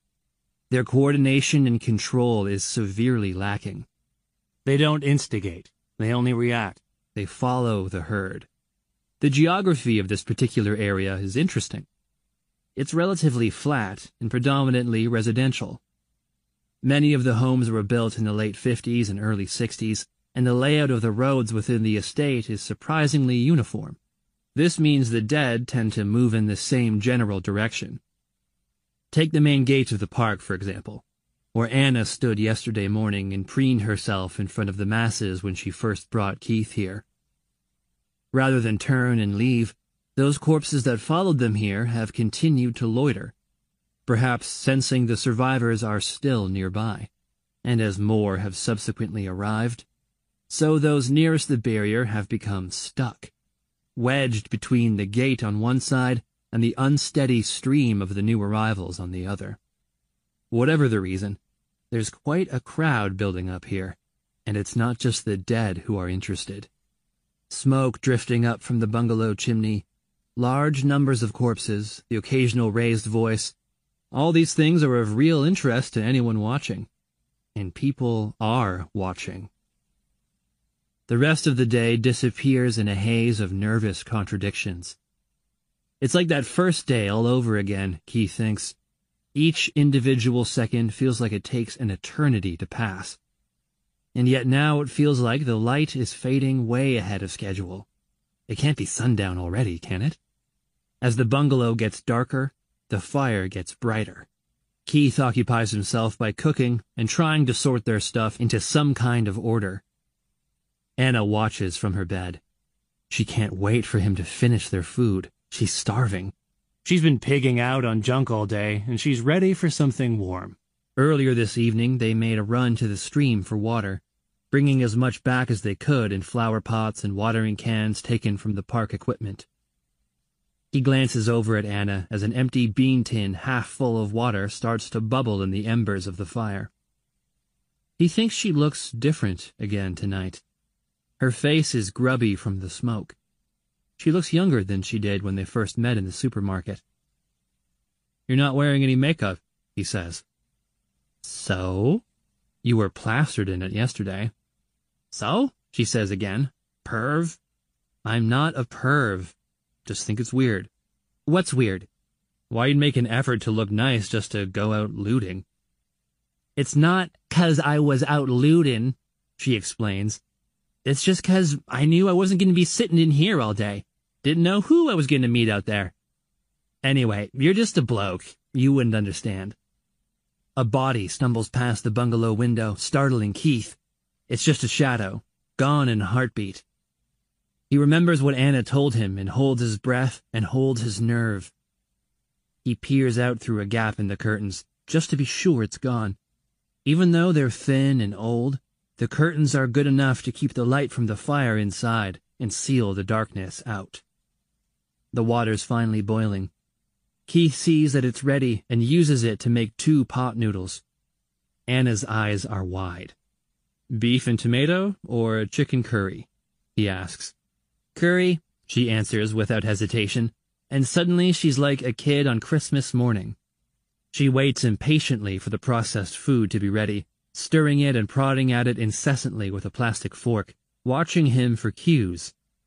Then she tucks in. She sucks up a long noodle and laughs as sauce flicks everywhere, splashing up her nose and across her cheek. You'd make someone a good mum, you would.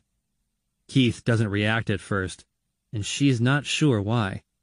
Has she said something she shouldn't? I'm serious, she says. Your food is lush. It's a bloody pot noodle, he tells her. You add boiling water and you stir. Nothing difficult about it. Yeah, but you need to know how much to put in and when. You have to know how long you gotta leave it for and when to add the sauce. He just looks at her, surprised by her naivete. The instructions are printed on the side of the pack. She nods and looks. He's right. She never noticed that before. No wonder she never made them right. She eats some more, then asks a question that's been on her mind for a while. What happened to your mom? The question comes out of the blue, hits him hard and unexpectedly. She died. Yeah, I guess that much, she says, still slurping noodles. How?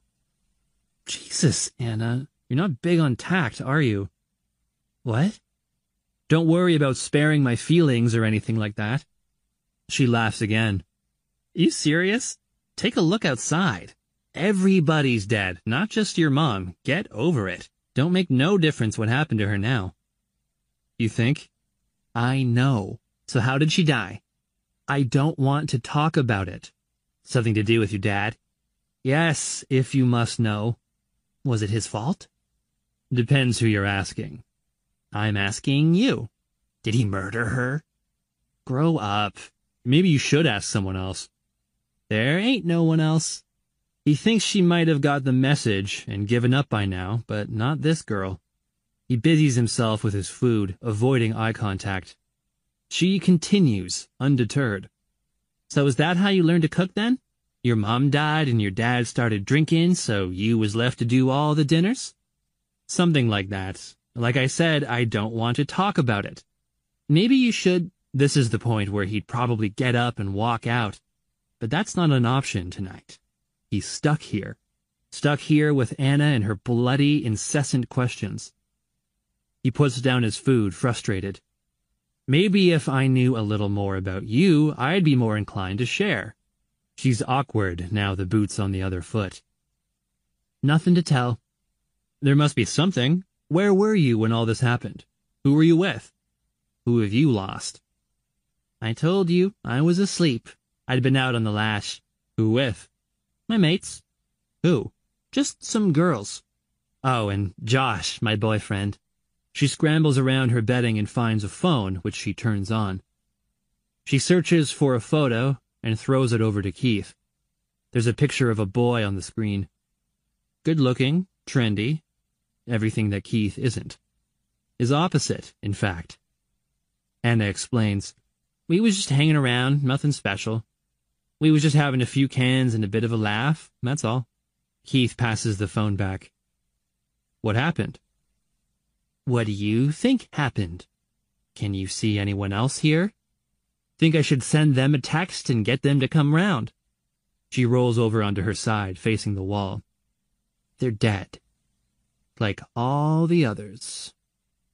I'm sorry, he says, embarrassed, and he leaves her to her memories as he makes them both a drink.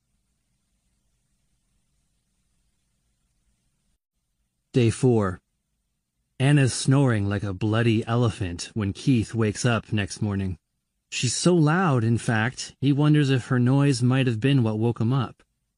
He slept a little better, though he still seems to wake up more tired each morning than when he fell asleep. He gets up quietly so as not to wake her, and checks all the windows. It's all clear outside, as far as he can see. There's one body tripping through the distance. A dead kid, he thinks, but that's all. He decides to risk going out. He doesn't have a lot of choice but he finds a much nearer tree to pee against this morning. When he gets back, relieved in more ways than one, he looks around the cluttered park keeper's bungalow dejectedly. The thought of spending another day trapped in this cramped and chaotic place is depressing. His mood worsens when he thinks even further ahead, because he can't see an easy way out of this. Right now it looks like it's him and Anna and these four walls from here on in. But maybe he could do something to make the place a little more bearable. He starts tidying up. He made a token effort last night before the lack of light stopped him. But this morning he decides to really go for it. Anna's untidy nest has slowly spread from under the window to halfway across the floor, and he starts respectfully moving some of her stuff, not wanting to disturb her or invade her limited privacy not least because he knows she'll give him a load of verbal abuse if she catches him near her things. He picks up food wrappers and puts them along with other rubbish into an empty carrier bag, then folds up her discarded clothing and piles it all neatly. Maybe he should do a wash later. He can heat up some water, use a bucket from the council stores, find some soap. His own clothes are filthy. But then he stops himself. He's slipping back into his old routine taking responsibility and looking for jobs to do. What does it matter now if he's covered in mud and dried blood from the corpses? Who is it going to offend? And then, lying under a pair of panties and a lone sock, Keith finds the gun. She's left it there like it's a toy, and that scares him as much as the gun itself. He clears a space around it and just looks at it for a moment, trying to decide what to do. He's almost too afraid to touch it. He's never held a gun before, not a real one, anyway. He gingerly picks it up by the grip, holding it at length like it's toxic. The weight takes him by surprise. Put it back. It's mine. Christ, she scared him. He almost drops the gun, his heart thumping. Sorry, I was just cleaning up. I found it on the floor. I put it there. Give it back. He hands it to her, and she takes it from him and puts it under the pillow before rolling over and going back to sleep. Anna wakes up with a start. She sits up and looks around, feeling like she's been picked up and dropped into another park keeper's bungalow in another park, one that's immeasurably cleaner and tidier than the one in which she fell asleep. Bloody hell, she says. I got sick of living in a pigsty, he says, before adding, I didn't mess with any of your stuff, just tidied it up a bit. It looks great. Don't look like the same place. Amazing what a bit of effort can do, huh? A bit of elbow grease. You... what? Never mind. Doesn't matter. Look, I found a bike chain and a padlock. It'll make the door more secure. She nods, disinterested, then wipes the sleep from her eyes, stretches and yawns. What's for breakfast? Whatever's left. We're running out of stuff. We should go and get some more then. Keith was expecting her to say that. Cleaning up the bungalow really helped him realize how little they've got but he's not keen on the idea of leaving here. He thinks he'd rather starve. It's too dangerous out there. There's still a massive crowd up by the gate. Then we'll go out another way. It's too risky. I don't like it. You don't like anything. Okay, then, we'll just stay here and go hungry. That's just stupid. So you want it both ways. What are we supposed to do then, dumbass? Because if we don't go out and get more food, we're fucked. You think I don't know that? I don't know what you think. There'll be thousands of them up by the shops now. Says who? If you and me aren't there, why are they gonna hang around? They'll just disappear again. Damn, he thinks. She has a point. Problem is, Keith, you're a coward. Piss off, he says quickly, even though he knows she's right. You do all the easy stuff. All the cooking and cleaning, stuff like that. But when things get tough, you go to pieces. That's not true, he says, backpedaling furiously. You just want to keep your head down and let me take all the flack. Keith quiet now, searching for options and comebacks, but knowing there probably aren't any. He was distracted cleaning the bungalow. He actually enjoyed it, but now he's forced to face reality again the familiar sickly nervousness has returned. He's straight back in hell. And then an idea, an alternative, a compromise. There are houses out there, he says, pointing out the window. Anna gets up, hopping around in her sleeping bag, too cold to get out. Where? Look, over there, behind the trees. When the gusting wind shifts the branches, she sees the roofs of a line of houses. So, what are you saying? We just break in? I guess so, he says, feeling about as certain as he sounds. Don't see what choice we have. It's a better option than the shops. It's not like they'll miss their stuff if they're dead, Anna adds, thinking out loud. Thanks for that. It's true, though. It might well be true, he thinks, but it's not helping. We should go later, he says, looking for excuses again, delaying tactics. How much later? This afternoon. You're kidding, she says. What's the point of waiting? I'm starving. We should go now. And she's already getting dressed before he can protest. She drops the sleeping bag to her feet and steps out of it, barely clothed. She knows Keith's watching, but cares less than she should. Nervous doesn't even come close to describing how Keith's feeling right now. Scared is a little more accurate. Completely fucking terrified is much more like it. He's regretting this, cursing himself for even mentioning the houses and wishing he'd kept his dumb mouth firmly closed. But he also knows she's right. That wouldn't have done either of them any good in the long run. There's no doubt they have to do this, and they'll probably have to do it again before long. The two of them walk across the park together. There's no cover here, no shelter or protection, just open grassland. Anyone could see them, if there was anyone left looking. There are no corpses nearby, and Anna reckons if they can't see any of the dead, the dead can't see them. That's what she hopes, anyway. Keith's not convinced about her logic, but it makes him feel a little better, too. The morning gloom is helpful. Everything looks gray, a light mist covering everything. Perfect horror movie weather, Anna says. There's a copse of trees to get through, then a fence. They figured they need to steer clear of official park entrances, because that's where they expect to find the dead in large numbers. The grass here amongst the trees is longer, full of ferns and weeds, soaking the bottom of Keith's jeans. He thinks about trying to find some replacement gear while they're out, though the idea of wearing a dead man's trousers definitely doesn't appeal. Anna's really struggling in her Converse and cutoffs, still dressing for appearances, not for the conditions. She's done her hair and put makeup on again. He thinks she looks good. He'd tell her, but he doesn't know how. The trees here are young and spiteful, head-height branches constantly whipping at their faces. Keith thinks it's like they're trying to stop them getting through to the other side. Maybe the trees are trying to help, trying to protect them from the danger elsewhere, or maybe they're doing the exact opposite. Maybe they're doing everything they can to stop them ever leaving the park, holding on to them like grabbing hands.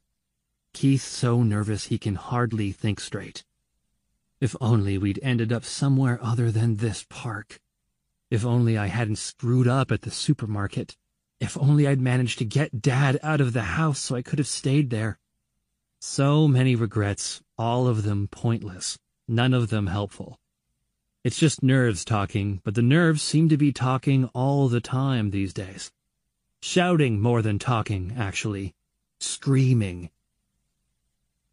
They finally make it to the fence.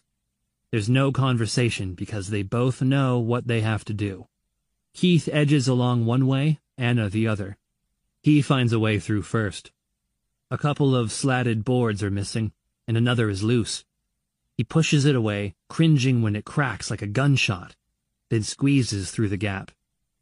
And now they're standing directly in front of the first of the row of houses they saw from the bungalow. This is a street Keith's passed the end of hundreds of times. It's only a few roads away from home, and yet he's never been down here. It makes him realize how restricted his life used to be. Wake up in the same bed each day, see the same few people, take the same bus to work, and then do it all again in reverse when the work's done. It looks different here to how he expected. The same design of council houses to his, just arranged slightly differently. Two long rows facing each other on either side of the street, with a wide, grass-covered central reservation between them. Come on, says Anna, teeth chattering with the cold. Keith just stands there, thinking it's funny how perspectives change. All the time he was stuck in the bungalow in the middle of the park. All he wanted to do was escape its walls. Now he's actually made it out, all he wants to do is go back. He tries to focus on the task in hand getting in, getting what they need, then getting out as quickly as possible. But it's hard focusing on anything when you're this damn scared. There's a dead body up ahead, coming slowly down the road towards them. There's no urgency about it, and somehow that makes it appear all the more threatening. They both watch it for a few seconds longer than they should, transfixed by its awkward gait. It's like it's trying to learn how to use its own body again. It's another bloody paradox. This thing looks barely able to coordinate its own arms and legs, and yet there's absolutely no question about its intent. Keith and Anna both know if they stand here much longer, they'll be in a shed load of trouble. They have to move. The approaching cadaver has unknowingly forced their hand.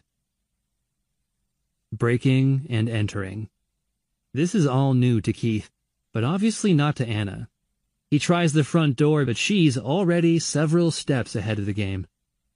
She tries a couple of ground floor windows, then scrambles up and over the side gate, feet kicking wildly as she reaches the top and drops over. A second later, and he hears the bolt, then the latch. She ushers him quickly inside. The back garden is clear. They check all the windows for any obvious bodies stuck indoors, but don't see anything untoward. It looks like no one was in here when it happened. Anna raps her knuckles on a patio door and waits a while, just to be certain.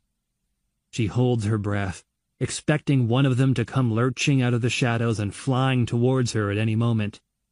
The side door's locked, but there's a window that's been left open slightly. Anna reaches her slender wrist inside and is able to get to the handle and open it fully. Keith helps her up, struggling less with the effort and her weight, and more with the sudden awkwardness of this close physical contact. He's got his hands all over her backside now, holding her steady as she wriggles inside. She makes some dumb, inappropriate comment about how she hopes he's enjoying having a good feel, but he ignores her.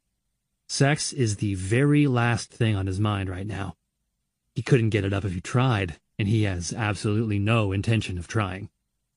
There's a long wait while Anna roots around inside, trying to find the keys so she can get one of the doors open. When she finally reappears, she finds Keith on his hands and knees, looking under the gate to see if that damn body has made it this far down the road yet. She just looks at him, lying down there with his face pressed against the paving slabs.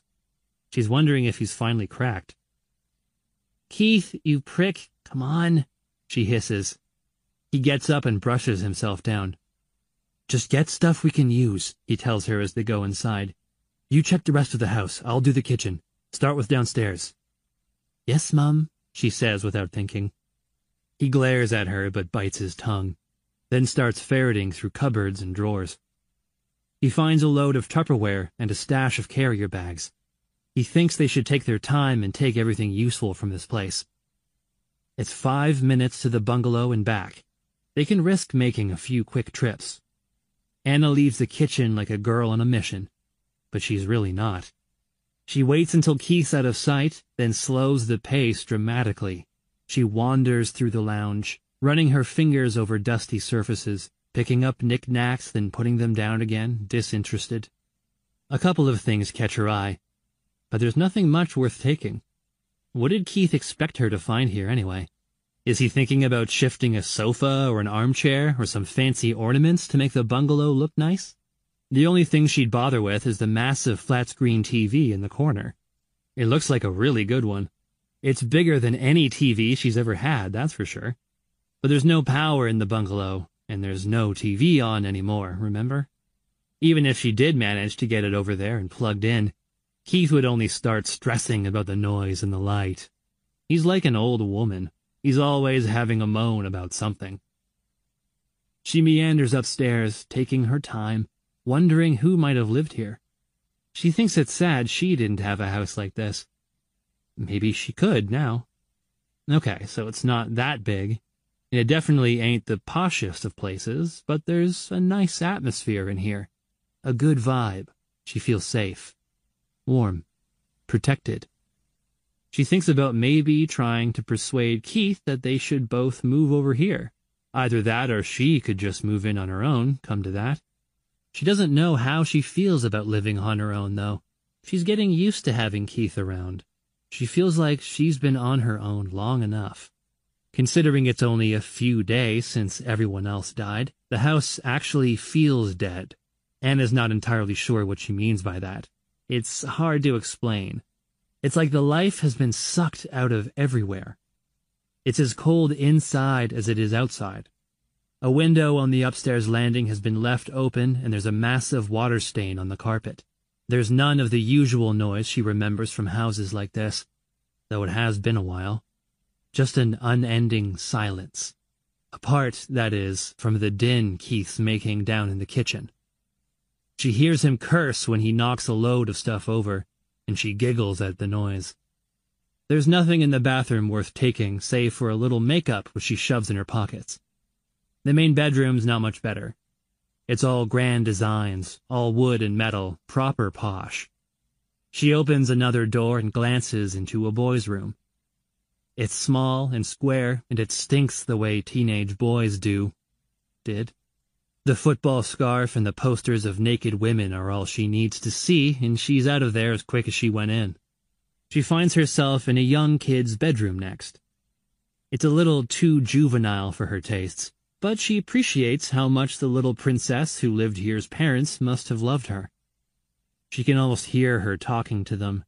I want this wallpaper, Daddy, and I want a desk like this, and a table like that, and a TV in the corner, and a computer so I can talk to my friends whenever I want to. Anna thinks she sounds bitter, but she's not, really. Jealous, perhaps. Disappointed. Just upset that no one ever did anything like this for her. That no one cared enough. Daddy might have, but Mummy wasn't even sure which one of three blokes he was. She's distracted by a poster on the wall when the dead kid attacks her. It's the teenage brother of the little darling whose room this was, but that's irrelevant because he doesn't live here now. He just exists in this place. He's gangly, clumsy, decaying, and aggressive as hell. He hurls himself at her and the impact takes her completely by surprise. She hits the side of the bed face first, then bounces off onto the floor. She's lying on the carpet now, looking up, all the wind knocked out of her, and the creature falls on top of her before she can even scream for help.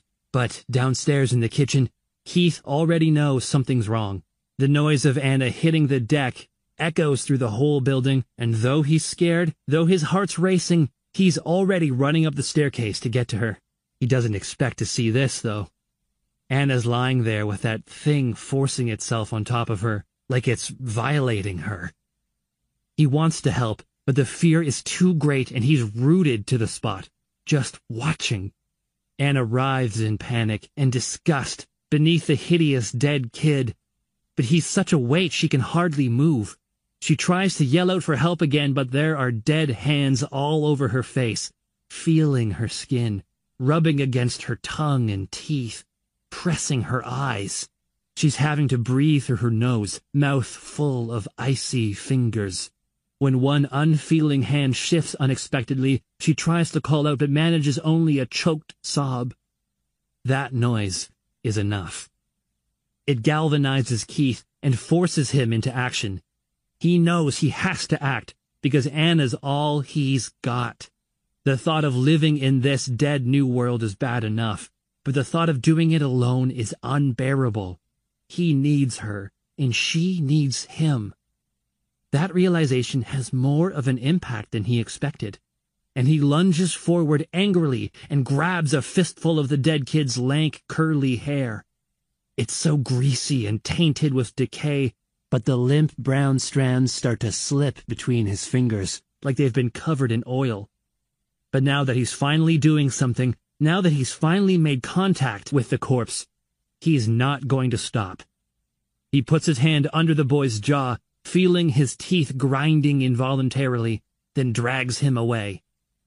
Anna gets up and scrambles out of the way. She's left sitting in the corner of the room, knees pulled up to her chest, crying like a kid half her age.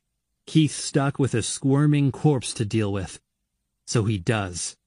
Even though the body's arms and legs are thrashing wildly, its movements are purely instinctive and are barely controlled. It doesn't even try to defend itself when Keith screws up his fist and punches it in the face. It doesn't even seem to notice either. It rides the blow, head slamming against the side of a small dressing table, then just rights itself like nothing happened. Keith takes this indifference as a personal slight. He's sick and tired of being ignored, sick and tired of being the expected underdog. He's had years of being treated like a bloody doormat. Even now, when there's only one other person left alive as far as he's aware, this dead bastard is treating him with the same kind of contempt he got from his dad and the people at work and everybody else. It's time to put an end to it. It's time to take control. He knows kicking and punching just isn't gonna cut it though. There's a lamp on the corner of the dressing table with a heavy ceramic base. He picks it up and tries to swing it at the corpse's head forgetting the cord still plugged in at the wall. He wrenches out the flex, then tries again. The right-angled corner of the square lamp base digs deep into the corpse's left temple, almost becoming wedged. The corpse stops, appearing stunned for a moment, then continues fighting.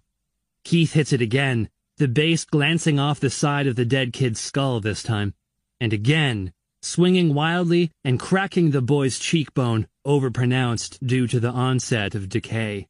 Once more, slamming directly down like he's cracking an egg. Each time he makes contact, the creature's face becomes a little more deformed.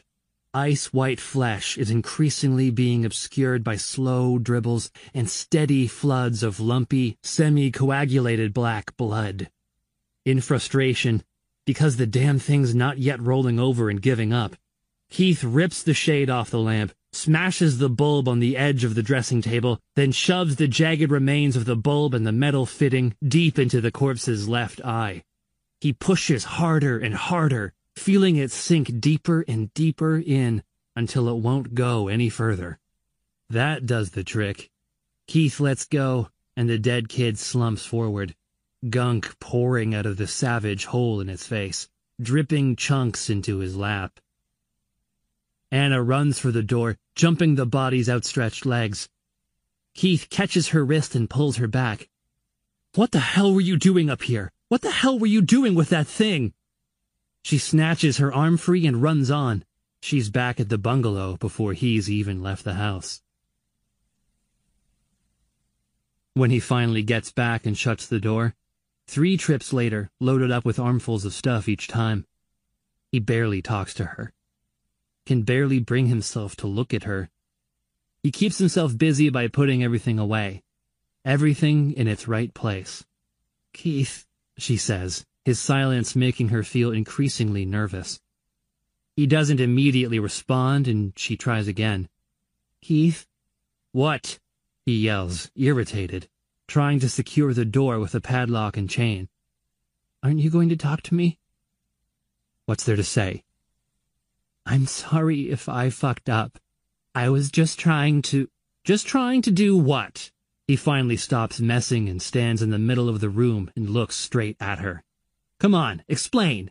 What exactly was it you were trying to do back there? You were supposed to collect useful stuff, that's all. It wasn't bloody difficult. I was looking for stuff. So what did you find? Nothing, 'cause I was about to go and look when that thing... Bullshit, he interrupts. That's just crap and you know it. You were dicking about. Same as you're always dicking about. I'm the only one who actually does anything here. She just stares into space, searching for words. She's angry at the tears she can't stop. Or maybe the tears are because of the anger. She doesn't know. Can't think straight.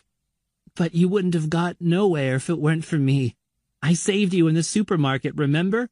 I brung you here. You saved me? He repeats, voice incredulous. You saved me. I'll admit, I wasn't firing on all cylinders back then, but all you did was drag a corpse off me and smack it around the head. I'd have done it too if I had to. But you didn't have to. I done it. I done it. You should have heard that thing in the house before it got anywhere close, he tells her. You were distracted. But you never heard it neither, she says. We didn't check properly. They both know that's a valid point. Keith's about to speak again when one of the dead things crashes into the bungalow door. It takes him by surprise, but he's quickly over the shock. He watches it. It's on the other side of the glass now, dead eyes fixed on his, pointlessly pawing at the window with lifeless hands. Stupid fucking thing. He knows it'll never get in. Thing is, Anna, he continues, voice no lower, winding up the corpse outside. I reckon you're going to be a fucking liability. You think you know what's going on here? But it's just a fucking act. I can see it now. You're just... He pauses when a second dead body crashes into the side of the building, and he yanks the curtain across to block the corpses out, irritated by the interruption and the lack of privacy. You're just a kid, he says. You're nothing and you're nobody. If I weren't here, you'd be screwed by now you'd be starving. Either that or you'd be dead. But when I found you, when you found me, I was a frigging wreck. I know that. But it was just nerves. I'm over it now. But in the supermarket, in the supermarket, I'd have been all right. And that's the difference. Upstairs in that house just now, you were in real trouble. I don't reckon you'd have got away if I hadn't helped. Not true. I was about to get rid of it. It took me by surprise, that's all. I just... This is what it boils down to, he interrupts. You need me a hell of a lot more than I need you. But Keith... He's had enough of her now. He paces around the room, but there's no way out, no escape. He's trapped. Trapped in this little box with this little kid. And he still doesn't even know anything about her. He has a flash of anger-fueled inspiration and grabs her phone from where she left it next to her pillow. He switches it on and waits for it to start up. Leave it, she says, and she tries to take it from him, but he's got height on his side, and he holds her at bay. He turns his back on her and walks away, leaving her sobbing in the corner. If you're not going to tell me anything about yourself, I'll get what I need from this instead. He starts trying to navigate the phone, all fingers and thumbs. He's not used to touchscreens. He sees a camera icon and presses it, then cycles through her photos. There are a few more pictures of her flashy boyfriend, but none of her. None of anything he recognizes. Not my phone, she says, and he turns around and looks at her, confused. What do you mean? I said it's not my phone. I found it. So your boyfriend, just some kid, don't know him. He drops the phone on her bed. So, I'll ask you again. Who are you, Anna? Does it matter? It matters to me. She folds her arms across her chest and stares dead ahead like a scolded kid. I lived with my sister up near Princethorpe. And what happened to her? Do I need to ask? I don't know. What do you mean you don't know? I ain't been back there. Now he's even more confused. This doesn't make sense. He thinks back to when she first brought him to this place. He remembers how it looked and smelled, how it felt lived in, borderline homely. The pieces start falling into place. How long have you been living here? Few weeks, she mumbles, almost embarrassed. About a month. For the first time in a long time, Keith senses she's finally being honest. So what happened? How long you got? Forever, it looks like. She half smiles, then her face drops again. She was always treating me like a kid. I know what I'm doing, though. I ain't stupid. Keith's a little calmer now. He wants to tell her she is stupid, sometimes, but he doesn't. I know. And she's always like, be in by this time, do this, do that. I couldn't take no more of it. So I stopped doing what she wanted and what the rest of them wanted and started living. I started doing stuff for myself. Fuck the lot of them. Ironic. What's that mean? It's funny. You start living and everyone else dies. Can't see nothing funny about that. He doesn't bother trying to explain. I do know how you feel, though, he tells her. Doubt it. I do. More than you'd expect. How so? because I used to get the opposite. I just wanted to dick around and do what I wanted, but I never could. I was always too busy with work, and when I wasn't at work, I was looking after Dad. You ain't got neither of them now. I ain't got nothing now, he says, mimicking her lousy diction. You still got me, she says quickly, and he's not sure how to take that. So how old are you, Anna? Nineteen, she answers quickly. Too quickly. Keith might be a little green, but he's not that stupid. She knows from the look on his face that he can see through her. Sixteen, she admits. Almost. Bit young to be living on your own, don't you think? I'm doing all right. Yeah, I can see that. So how old are you then? She asks him. Nearly twenty-one. Bit young to be such an old man. She has a point. So where do we go from here? Don't see there's anywhere to go. Just stick here, I reckon. Keith's not sure if that thought excites or depresses him. If he's honest, he's not sure of anything anymore. He looks outside again and sees that the two bodies have become disinterested and have wandered away. He remembers what happened in the house just now, and that makes him focus again. He knows he can't afford to allow himself to become distracted. Anna needs to know he's in charge. If you're staying here, you do what I say, okay? If I'm staying here? This is my place, dumbass, remember? Things are changing. Says who? Says me. See, I've spent far too long looking after other people, and I'm damn well not going to tie myself up in knots looking after you. I'll cook, I'll clean, but I'm not your fucking babysitter, right? I already told you I'm not a kid. You're not even 16 years old, so technically you are. She glares angrily at him, stewing. He likes that. He knows he's starting to get through to her, that he's learning how to deal with her better now. You hungry? he asks. She nods her head, can't bring herself to answer. Again, he smiles inwardly. He knows food is her Achilles heel. I'll cook us something. Did you remember to get a tin opener? She shakes her head this time and readies herself for another torrent of abuse. But it doesn't come. He's playing with her. Thought as much, he says, grinning. Good job I got one then. He goes over to the kitchen space, well ordered now, as clean as it can be in the circumstances, and collects all the things he needs. He makes a fire, he's grated the wood into different thicknesses, and lights it. He uses pages torn from one of her magazines to get it started, and as much as she wants to protest, she doesn't. She knows there might not be any more issues published, but all the magazines she could ever want are out there somewhere. Day 5 When Anna wakes up this morning, she sees that Keith's on his way out the door. She panics and sits up fast. You leaving me? Where did that come from? Don't know, she says, feeling foolish. What's wrong? Nothing's wrong. Then where are you going?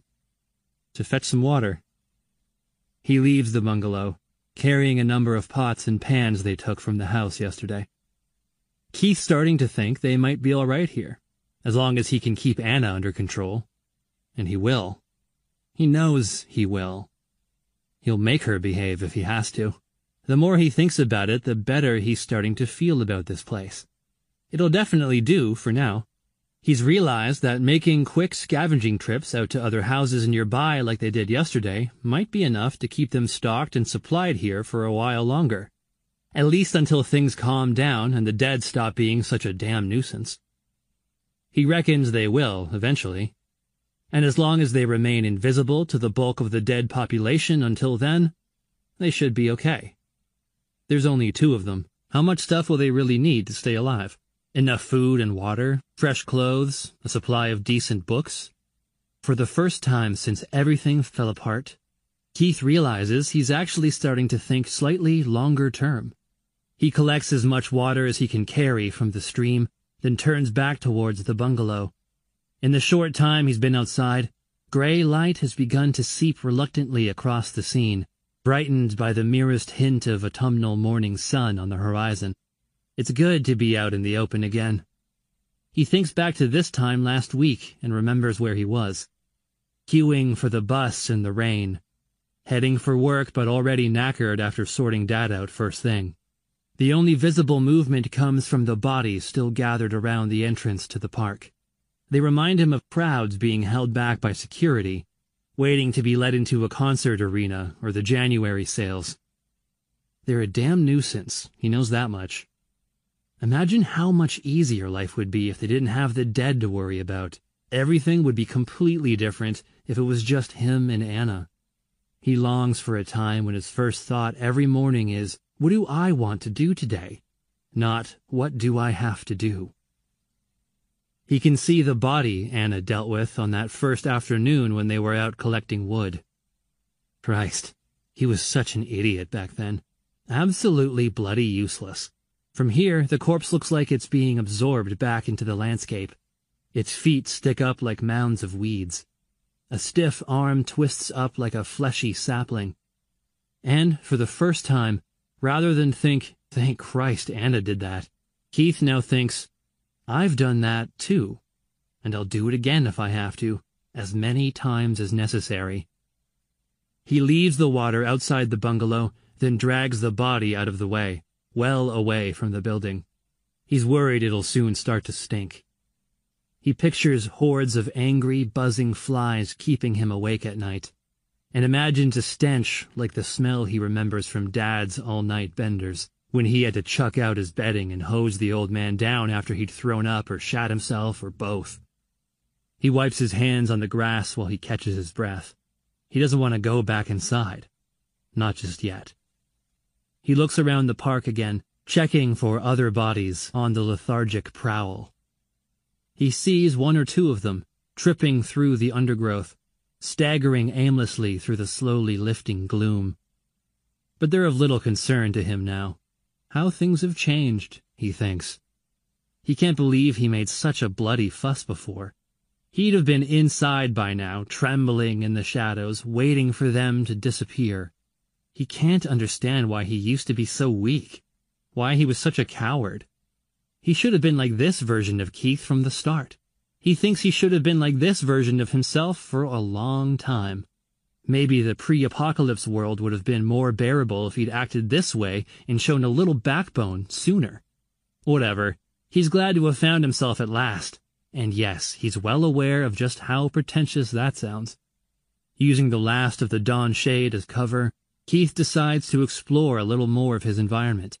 It strikes him how naive he was to simply follow Anna into the parkkeeper's bungalow without question, never once stopping to consider what else might be here, or if there was a better location nearby.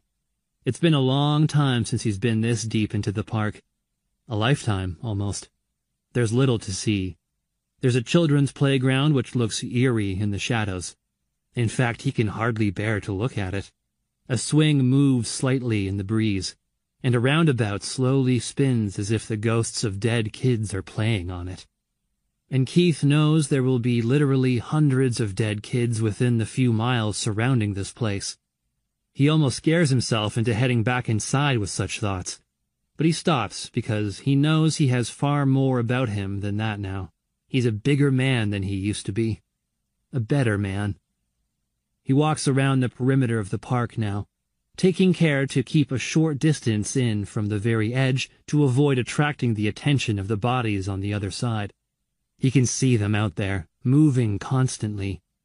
The way they drag themselves around, resigned, weary, reminds him of the daily commute he used to hate so much. Used to. It feels good to be able to think like that. He's so relieved those days are over. These poor fuckers. They're still trapped like he was. They'll never escape. They'll never get away. A couple of corpses spot him through the trees and immediately change direction. But there's no real threat here. They've no common sense. These dumb, dead things. Now three of them move together like a gang or a lynch mob, trying to get to him across a dense thicket. But it's clear they're not going to get through. It's clear to Keith, anyway if not to them. They just keep trying, relentless, pointless. He looks up at the tower block in the near distance, its top few floors barely visible through the morning murk. That'll be a good place to look for supplies, he thinks. A hundred or so homes, all stacked on top of one another. Imagine how much stuff will be in there. But then he thinks about all the dead tenants and other inhabitants of those hundred or so homes and he thinks he might take a rain check on that idea. He stares up at the building for a few seconds longer, convinced he saw a flash of light in one of the windows, some movement. It was probably nothing. Just one of the dead trapped in its apartment, he decides. Either that or a momentary glimpse of the morning sun straining through the clouds. Back towards the center of the park now, and the outline of a dilapidated block of changing rooms looms between the trees. He remembers this place being built when he was a kid, but he never actually saw anyone use the building for its intended purpose. He slowly circles around it, checking it out. There are padlocks on the doors and spray paint on the windows. It looks pretty solid, though. He thinks maybe they could move into this place if the bungalow becomes too cramped. Or maybe he could use this place. A man cave, isn't that what they call it? There's a metal spiral staircase welded to the outside wall two stories. He thinks how much of an advantage it would be to have a base up there instead of down here. though he realizes as well that getting back down might prove to be a problem if too many of the locals became interested in his whereabouts. For a few minutes he just stands there looking up at the side of the silent building, daydreaming. There you go again, Keith, he says to himself, smirking, thinking about the future like you've got one. There's a merg here he doesn't recognize. This never used to be here. This used to be a paddling pool, or a bike track, or something like that. He didn't even know things like this were called mergs until just now. There's a sign at the entrance which explains everything. It's a multi-use recreation ground, apparently. Just a fancy name for a fenced-off, five-a-side football pitch basketball court. He pushes the wire mesh gate open and it squeaks, then scrapes along the ground, filling the air with disproportionately loud noise. Keith walks right into the center of the court. When he looks back, he sees a football that's been left behind. For a moment, he's too busy thinking about who might have left it here, who might have been the last kid to kick it, that he doesn't do anything else. Then he snaps out of it quick and starts playing with the ball. He passes to nobody, then sells a dummy to nobody else. Nutmegs a third person who isn't there. Christ, team games can be awful lonely these days. But what the hell? It's just good to be occupied.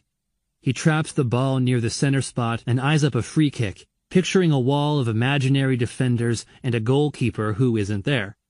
Then he shoots. He's not wearing the right shoes for this, but his shot's pretty impressive nonetheless. He gets the ball to curve, but it doesn't dip as he'd hoped.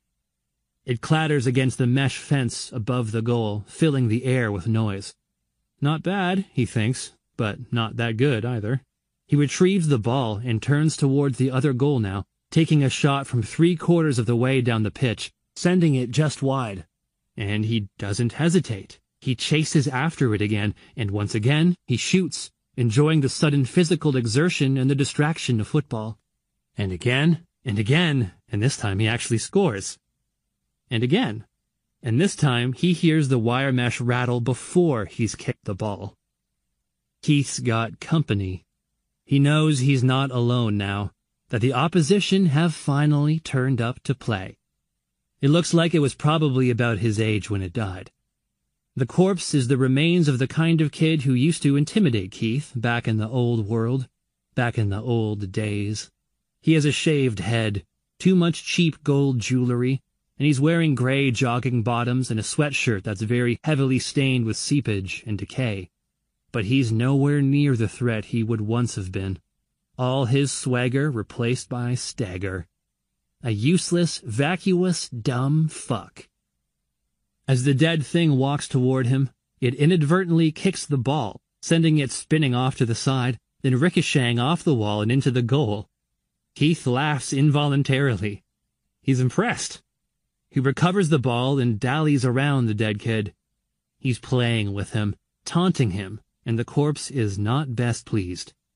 It swipes at the air with clumsy hands, missing Keith every time. But then either Keith misjudges or the corpse strikes it lucky, because his outstretched dead fingers make contact with the back of Keith's head. And now Keith's fucking furious. It's bad enough that this foul creature should end up in his MUGA, in his park. But to have dared make contact like that is unforgivable. It's not on at all. Does he know who Keith is? It's very possible, given the close proximity of Keith's home, that he knew who Keith was. But things have changed now. Neither of these two men are who or what they used to be. At the other end of the wire cage they're in, Keith has spied a lump of wood. It's the shape and size of the kind of wooden posts that used to hold up estate agent signs. How it got there, he has no idea. But that's not important now. Keith knows it'll suit his purposes perfectly. He boots the ball straight at the dead kid, hitting him in the nuts and totally confusing him, then jogs back and picks up the wooden post. This time, when he turns back around, the MUGA doesn't look like a MUGA to Keith anymore. It's more like a gladiatorial arena. Keith almost begins to wish there were a few hundred more dead fucks on the other side of the fence to watch this, because he knows it's going to be good. He passes the wooden post from hand to hand, getting used to its shape and size and weight, then moves in to attack. In his head, he tells himself he's going in for the kill, but how can he kill this thing when it's already dead? No matter. He swings the wood around hard and fast, making brutal contact with the side of the dead youth's head, almost ripping his right ear off completely. The power of the strike is astonishing.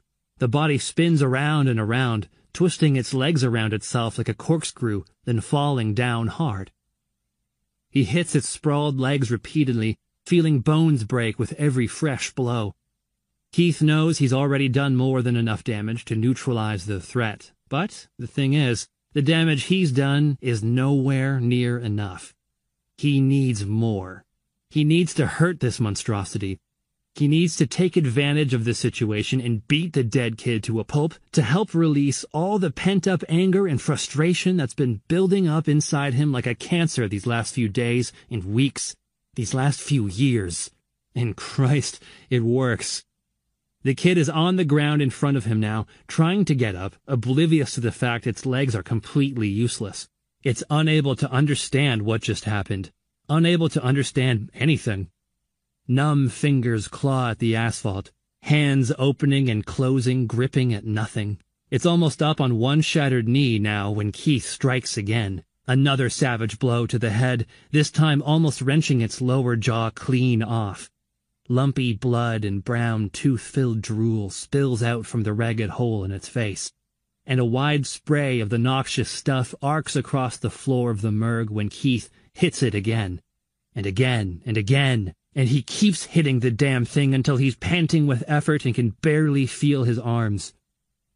Jesus, look at the state of that. There's hardly anything recognizable left above the creature's shoulders. Wide splashes of vivid gore slice across the ground. And, not for the first time, Keith thinks, I did that. And it feels good. What do you reckon? I reckon he's a fucking nutter. He's just a kid. Just a fucking crazy kid. So what do we do? We wait. Don't want to risk him going off on one and doing that to one of us. We'll bide our time. We can see enough from up here. Keith marches back to the bungalow. When he gets there, he sees the water he left outside has gone. He lets himself in and sees that Anna's up. I brung the water in, Keith. She's trying, and failing miserably, to get a fire started in the hearth. She looks him up and down, then returns her attention to the fire. Got a problem? he asks, annoyed. You're covered in blood. So, I got rid of another body that got too close. Jesus, Anna, how many matches have you used? The number of spent matches he sees scattered around angers him. Damn kids trying to light thick branches without using kindling or anything like that. What the hell are you doing? You'll never get it going like that. Don't you know anything? I'm sorry. I brung the water in and wanted to make us a drink. You brought the water in, not brung. Sorry, I just wanted to help. The best way you can help is by keeping out of the way.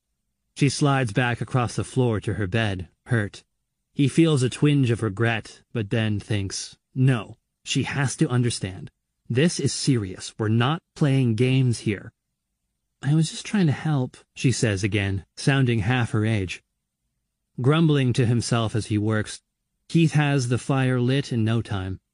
He scribbles down matches on a piece of paper he's been keeping. She calls it his shopping list. He calls it essential requisitions for next trip out. He knows which sounds best. She watches him, doesn't take her eyes off him. She wonders if asking questions is really a good idea when he's in this kind of mood. But she wants to know. She needs to know. Where you been? Outside, I know that, she says quickly, tongue loosening again and temper getting the better of her. If you ain't in here, then you're outside. Where outside? Around and about. Around the park? Parts of it, he explains, starting to feel slightly less annoyed now. He sits down and sets a tin of water in the fire to boil. I had to look around the fence just to see what it's like out there. And? And there's no change. They're still dead, still here, still wandering around the place like empty-headed idiots. She sniggers at his turn of phrase. then remembers herself and becomes more serious again. So why did you have to fight one of them? It was in the way. That was all that noise was? Sounded like you was playing football. He doesn't react. He's too busy remembering. The killing of the already killed is beginning to feel unexpectedly therapeutic. Keith didn't feel scared out there today. He didn't feel afraid. He felt alive. But if we stay quiet, they disappear. You don't have to go killing them just 'cause you feel like it. Keith stares into the flames. His thoughts are brighter now, clearer, as vivid as the fire. Actually, Anna, he thinks, you're wrong. I can do whatever I want. There are more bodies in the park this afternoon. Keith wonders if their presence here has something to do with the noise he made earlier, massacring that kid. In the strangest way, he's almost glad they're here. He stands at the window in full view, and one of the dead marches across the park with something approaching a real sense of purpose, its speed quickening slightly the closer it gets to the bungalow. He's waving at the damn thing now, trying to get its attention. What the hell are you doing? Anna asks, concerned. Cleaning up, he tells her. He picks up a shovel he found in the council stores, then makes for the door, a man on a mission. Don't go out there, Anna says. Please. Back in a minute, he tells her, and he's gone before she has a chance to argue. There's a moment of hesitation when the cold air hits him. It's bright outside, but the temperature drop is still significant. Nerves threaten to get the better of him as he watches the advancing cadaver, but the insecurities soon disappear because Keith knows things are different now. He's different. What he did to the body in the house yesterday, and then to the dead kid in the MUGA early this morning. Did you see what I did? Did you see how I hurt them? How I showed them who's boss? Actually, he doesn't know if they can feel hurt but it makes him feel good to believe that they can. There's another corpse that's even closer. He hears it before he sees it, the rustle of soiled clothing dried by the sun, accompanied by a breathless groan as its movement forces air from its arid lungs. He looks this one up and down, spending time getting to know it before getting rid of it once and for all. Who were you? There's something familiar about the shape of its face and its coloring. But then again, that's probably because they're all starting to look the same now, death bleaching away their individuality. It reminds him of someone who used to be on TV. Or is it someone from work? Or was it a neighbor? Doesn't matter. Keith swings the shovel at its head and it makes contact with a nauseating, sonorous thud. The body remains standing, but it stops like Keith's pressed pause, then just drops. Christ, that was easy. Too easy. Keith elated. They can't touch me. Incredibly, there are six more dead bodies here now. Keith thinks he should maybe be feeling nervous, but he's not at all phased. One of them wraps its arms around him from behind. He literally shrugs it off, then turns around and buries the tip of the shovel in its rubbery gut. A few days decaying has seriously weakened its skin, and Keith gags with disgust and jumps with excitement at the same time as its putrefying innards spill out over its feet. It's like slashing a carrier bag bulging with week old butcher's offal. Getting rid of the rest of the rancid crowd is equally straightforward. What was all the fuss about? A swipe of the blade here, a full force parry there. The fight, if you can even call it a fight, feels desperately one-sided in all but numbers. Within a couple of minutes, it's all over, bar the shouting. And Keith stands there breathless, surrounded by the remains of his kills. The carnage is hard to comprehend. Chunks of flesh spread around a wide swath of grass, transforming the formerly pedestrian park into a bloody battleground. It's frightening how easy this is becoming. The nerves reduce with each subsequent kill.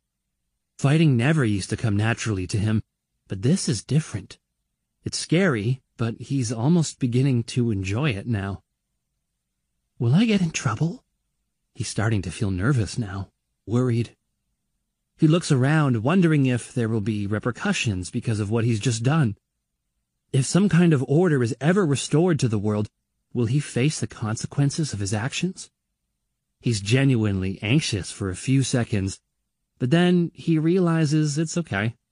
They're all dead, Keith, he reminds himself. There's no one left to give you a hard time. It's just you and her now. No one else. And he needs her to understand how things are gonna be from here on in. It's late.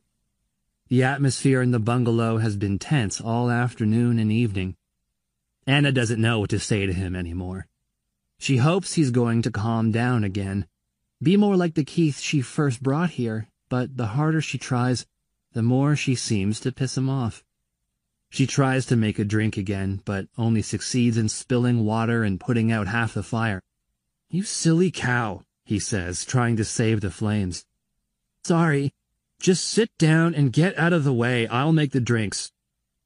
I was just trying to help, you keep saying that, but when are you going to realize you're not actually helping me? I'll do this. You just sit there and do whatever it is you do. I'm glad you're here, she says after a few minutes have passed. I know I'm a pain, but you make it okay. You mean I cook for you? I keep you warm and make you tea? Yeah, but that's not all. I like having you around. I just make it easy for you, he says without thinking. You're like my dad was. How do you work that out? I ain't nothing like your dad. You are. You're another dead weight. Someone else for me to carry. Honest, Keith, I'm not... I'm different. How? I helped you, remember? I showed you this place. Yeah, thanks for that, he mumbles sarcastically. But we help each other. We need each other. He just looks at her. He knows he's being harsh, but he thinks it's about time she heard this. He needs to get her into line. I reckon you need me. I'm not so sure it's reciprocal. Recipro... what? He shakes his head, irritated by her ignorance. What I'm saying is, I don't need you like you need me. There's no point being subtle with this kid. He has to say it how he sees it. Anna's face changes. There's a tear which she wipes away fast, determined not to let him see, though he clearly already has. He can see her thinking, her brain cycling through the limited options available to a dumb teenage kid trapped in an empty house in the middle of a park almost a week after the end of the world. I can help, she says, sounding as desperate as she suddenly feels. You can give me jobs. I can do stuff. Fetch stuff. Really? Remember the house, Anna? That was a simple job, in and out, but you still managed to screw it up. It wasn't my fault. Then whose fault was it? It won't happen again. I won't be there to bail you out if it does. She thinks again, looking for ways to justify her position here. I can fetch food and water. So can I. Anyway, the wood you collected was all wet. Either that or it was too thick. Yeah, but I know now. I never done it before. I'll get it right next time. You can learn me how to do this stuff. Christ, her ignorance is really beginning to grate on his nerves. I can teach you, he says, correcting her. It's not learn you, it's teach you. You can teach me then. Why should I? I already know what I'm doing. You never listen anyway. I'd just be wasting my time. But we've got loads of time. That's hardly the point. The discussion ends abruptly, but she continues to watch him intently. He's messing with the fire now, prodding the flames with a stick. She met this woman at a barbecue at a pub once who said that men can't help messing with fire. And she thinks about how Keith's a typical bloke, really. And she readies herself to play her trump card because it's all she's got left. She raises herself up onto her knees next to him and unbuttons her top. She thrusts out her slight chest, then reaches behind to undo her bra. Don't, Keith says. Put yourself away. Silly little kid. But there's things we can do, Keith. Things we can do to pass the time. I can make you feel good. Keith shakes his head, then gets up and moves away. Weird thing is, he already feels good. Day 6 It's late morning. The early mist has long since burnt away, and the sky above the bungalow is a clear, faultless blue now. Although not particularly warm, the sun bears down uninterrupted. It's a glorious day. Picture a post-apocalyptic future where the dead outnumber the living by thousands to one, and you'd never have pictured a day like today. Keith started another fire now, but this one's outside. Earlier, he spent a little time piling up all the body parts he scattered yesterday, and he soaked them in fuel he found in the tank of a lawnmower that'll probably never get used again. He's sitting on a park bench a short distance from the bungalow, staring into the flames and watching flesh, bone, and clothing being steadily reduced to nothing. It's funny, he thinks, how it all looks the same in the end all reduced to carbon. Same color, same texture. He knew starting such a large fire would be a risk, but it was one he was happy to take. He knew it would attract more bodies, too. But what he didn't count on was the strangely cleansing effect it's having on their surroundings. The flames and the constant crackling, spitting, and popping noises have acted like a call to the faithful and more corpses than ever have begun to drag themselves towards the fire from all directions. He's not concerned. It's nothing he can't handle. Anna sits at the other end of the bench, a little wedge of space between her and Keith. She has her hands buried deep in her pockets, and though she's chattering with the cold, she's not complaining. She doesn't want to do anything to upset him. It's hard, though, because she really doesn't like being out here like this. If she could spend all her time locked in the bungalow with the windows and doors blocked, she thinks she probably would.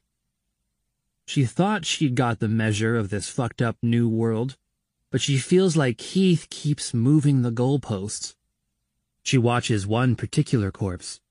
She's had her eye on it for some time now. It was stuck for a while. The collar of its coat caught on an overhanging branch like it had been hung out to dry but it's managed to wriggle and squirm free now. It's somehow lost its trousers, too. And that should be funny, but it isn't. It's directly opposite them, right on the other side of the park, right on the other side of the fire, and it's coming their way. Sure, the bonfire's right between them, but Anna's convinced it's them it's locked onto, not the flames. Step by stumbling step, the body gets closer. It's almost reached the fire now. Keith glances back over his shoulder, startled by something, and when Anna tries to turn around and look at whatever he's looking at, he grabs hold of her arm and mouths a silent no. She senses movement and then freezes. She remains perfectly still as yet another dead body, a little girl in a gingham school dress, half her height, stumbles past en route to the flames. A few seconds later, and what's left of the kid is face down in the flames. The fire is drawing them here from all directions, like a beacon, but that other damn body is still coming their way. Anna's becoming increasingly agitated, and Keith can sense it coming off her. He understands why, though, because this particular corpse definitely is looking past the bonfire now and is staring at them. In fact, it doesn't even seem to see the heat haze, the smoke, or the flames. Maybe its eyes are particularly good, or particularly bad. It's not reacting in the same way as most of the others. Anna starts to shuffle away, edging further along the bench, trying to move back towards the bungalow, but Keith won't let her. He's got her wrist now, and he's holding it tight. Too tight. Stay here, he tells her. Don't fucking move. But I want to go inside. she moans, the gap between them and the corpse continuing to rapidly decrease. I'm scared. He won't let go. She tries to fight a little longer, but quickly realizes there's no use. He's far stronger than she is, and more than that, she knows the more noise and movement they both make, the more chance there is of other bodies losing interest in the fire and coming their way. She relaxes slightly when the half-naked body is caught by the leg by something. Keith almost laughs out loud because it tries to keep moving but can't. Either its foot has gone down a pothole, or another corpse has managed to grab hold of it.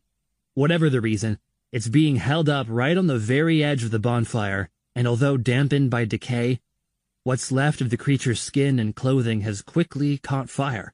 They watch as flames begin to lick up its bare legs, then wrap around its torso and arms, its coat catching light with unexpected speed.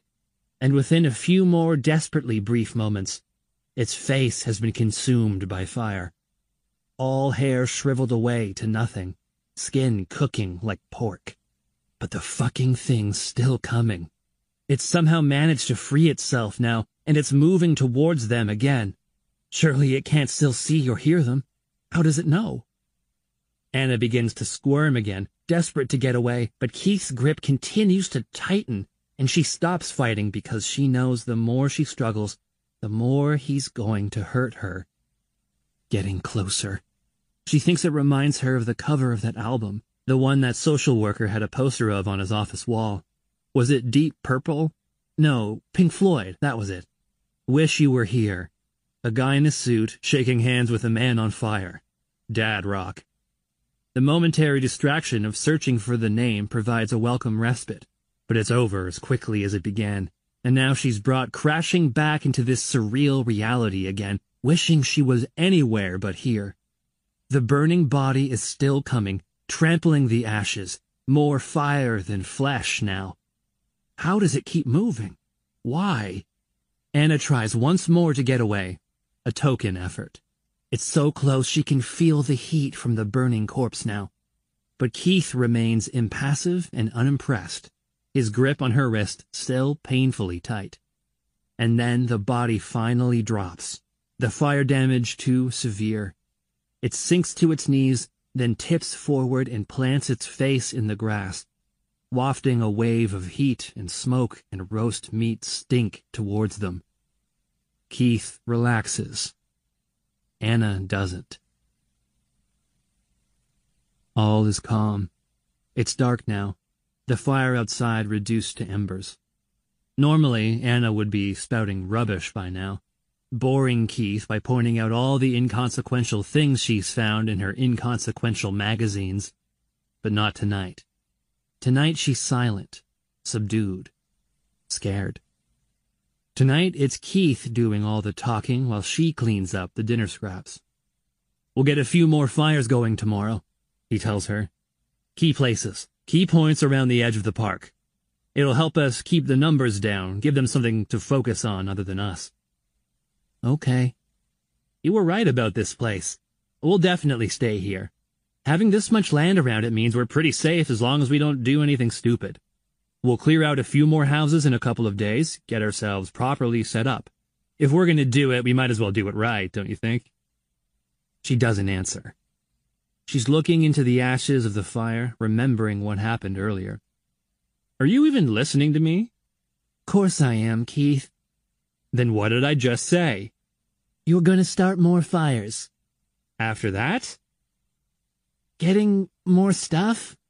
She tries hopefully. Clearing out more houses. Christ, Anna, you've really got to start paying more attention. Sorry. If you want to stay here and stay alive, you're going to have to listen to what I say and do exactly what I tell you. Got it? Got it. Keith sits back and watches her, quietly relieved. He thinks they might actually be starting to get somewhere here. For the first time in his life, he's in complete control, and just as importantly, she's starting to understand how things are going to be.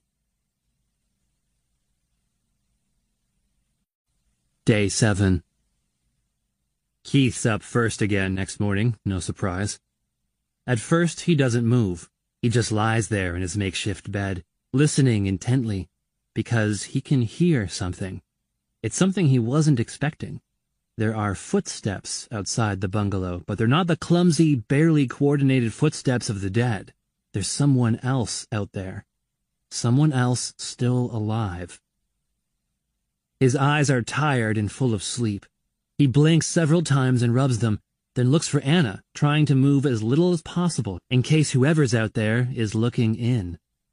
She's still there, lying in her sleeping bag under the window, dead to the world, so to speak. Keith continues to listen. He hears whoever it is try the door. Thank Christ for the padlock and chain. Then sees them move past the window. The curtains are drawn so they can't look in. He hears them walking around the edge of the small building, following the sound of their footsteps as they complete a slow circuit. And then, after a couple of minutes which feel like an eternity, the footsteps start to fade. Assuming there's just one of them outside, it looks like they're finally leaving. Is it safe? He gets up and looks out of the window, crouching down and teasing up one corner of the curtain, and then he sees him. He's by the remains of yesterday's huge fire now, kicking through the ashes and the blackened bones, no doubt trying to work out why there's a burned out heap of body parts in the middle of the park. What do I do? Keith's intimidated by the appearance of the man, and you can tell by the way he moves that he's definitely a man. He's all done up in standard survival gear, dressed in black from head to toe, a face mask covering his eyes, mouth, and nose, carrying some kind of long blade. He can see the man trying to piece together what might have happened here. He's coming towards the bungalow again. Keith presses himself hard against the wall, the way he used to when the dead got too close. The intruder rattles the door again, but the padlock and chain are holding, and he won't get in. Keith shoots an anxious look over at Anna, thinking, don't wake up. And, thankfully, she doesn't. She's still asleep under the other window. He's relieved she chose a position where she's hidden from anyone or anything outside looking in. Keith waits, and it feels like forever until he hears footsteps trudging away again. He watches the unknown survivor disappear, heading off towards the trees. He has a feeling he'll be back, but there's no question of Keith going out to speak to him. That doesn't cross his mind, not even for a second, and his reticence surprises even himself. Why wouldn't he want to make contact? Why is he hiding away from one of the only two other living people he's seen since this nightmare began? The survivor outside retraces his route through the park the way rats followed the same trail around overgrown gardens. Has he been here before? Whatever he's done or hasn't done, wherever he's been or why, Keith's just relieved that he's gone. Other people present unwanted connections with the old world he's left behind. Keith doesn't want to go back to that. He's always struggled with other people, always been unable to fit in alongside everyone else. But here, here in the park, everything's different. It feels safer here, despite all the obvious dangers. This is Keith's Garden of Eden, where he calls the shots. He's in charge here, no one else, and that's how it's going to stay. Two men and a woman are out on a balcony looking over the park from the eighth floor of the block of flats. It's high enough here to be able to see over the tops of the trees and across the entire park. Well? One of the men asks when the black-suited survivor returns. Just the two of them, like we thought. And? And I already told you he doesn't want to know. He thinks I didn't see him. What about the girl? The woman asks. I didn't see her today. So what do we do? Exactly what we said we'd do.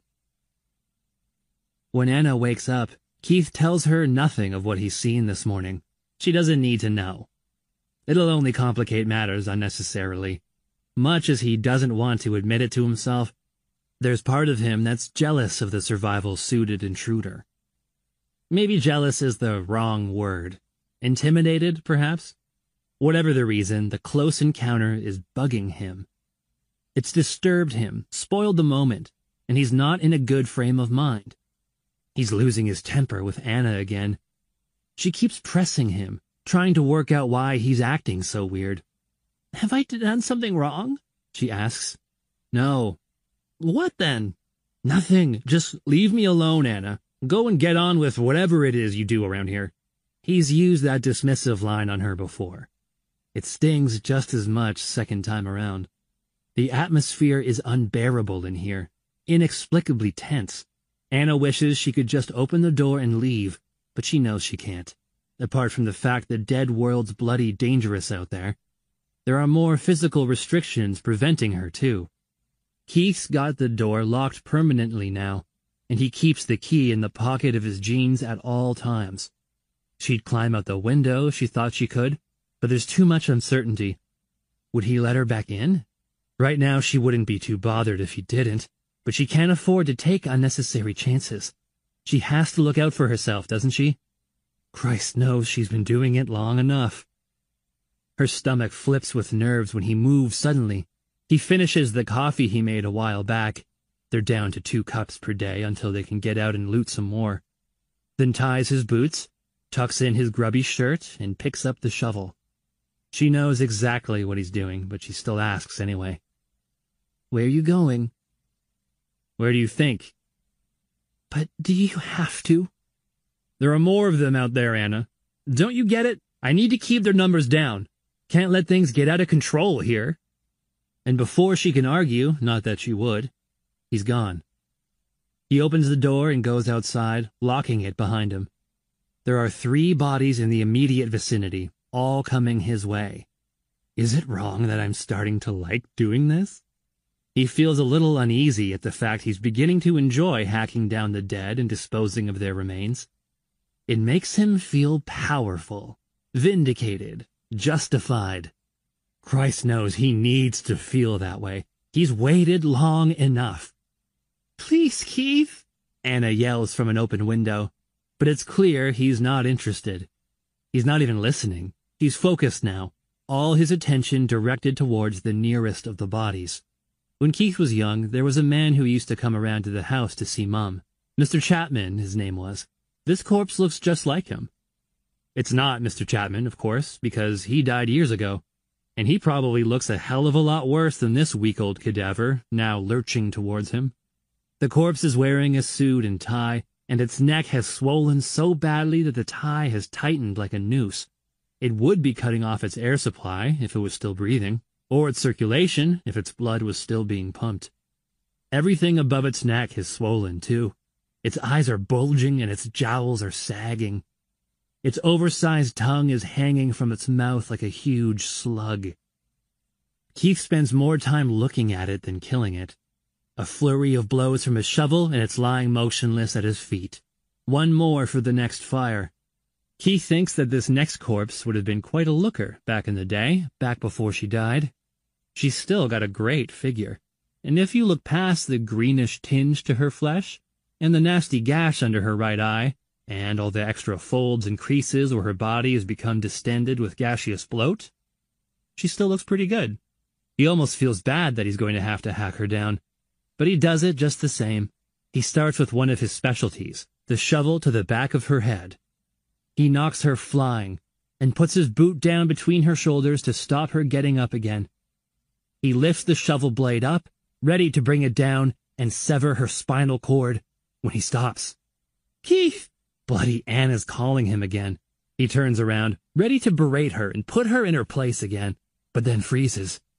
There are two people standing in front of the bungalow, talking to her through the open window. All nerves gone, no time to think. Keith sprints back down to the house and positions himself directly between Anna and the others. Hey, one of the survivors, a woman, says. What do you want?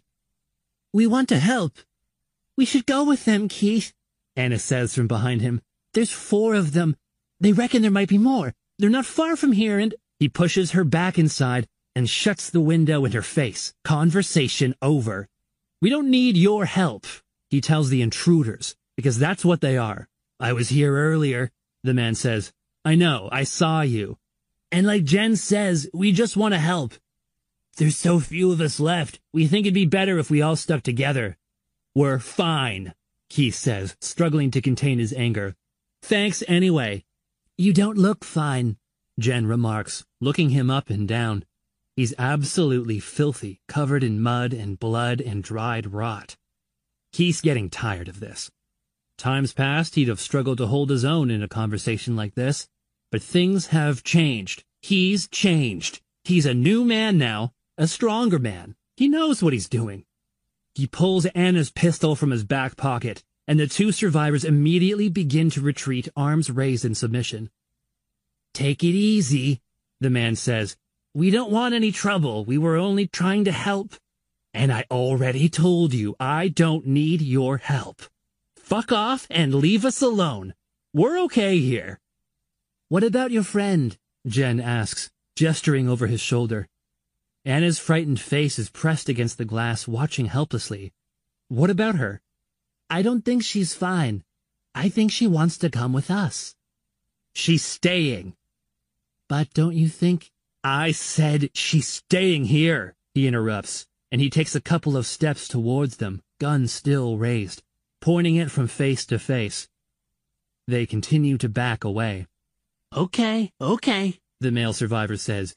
We get the message. We're sorry. Didn't mean anything by it. Keep going and don't come back, he warns, and he watches them till they're gone. Back inside the bungalow, Anna's sitting in the corner sobbing. Why wouldn't you let me go? We don't need them, Anna. We're okay here. But I wanted to go. You're not going anywhere.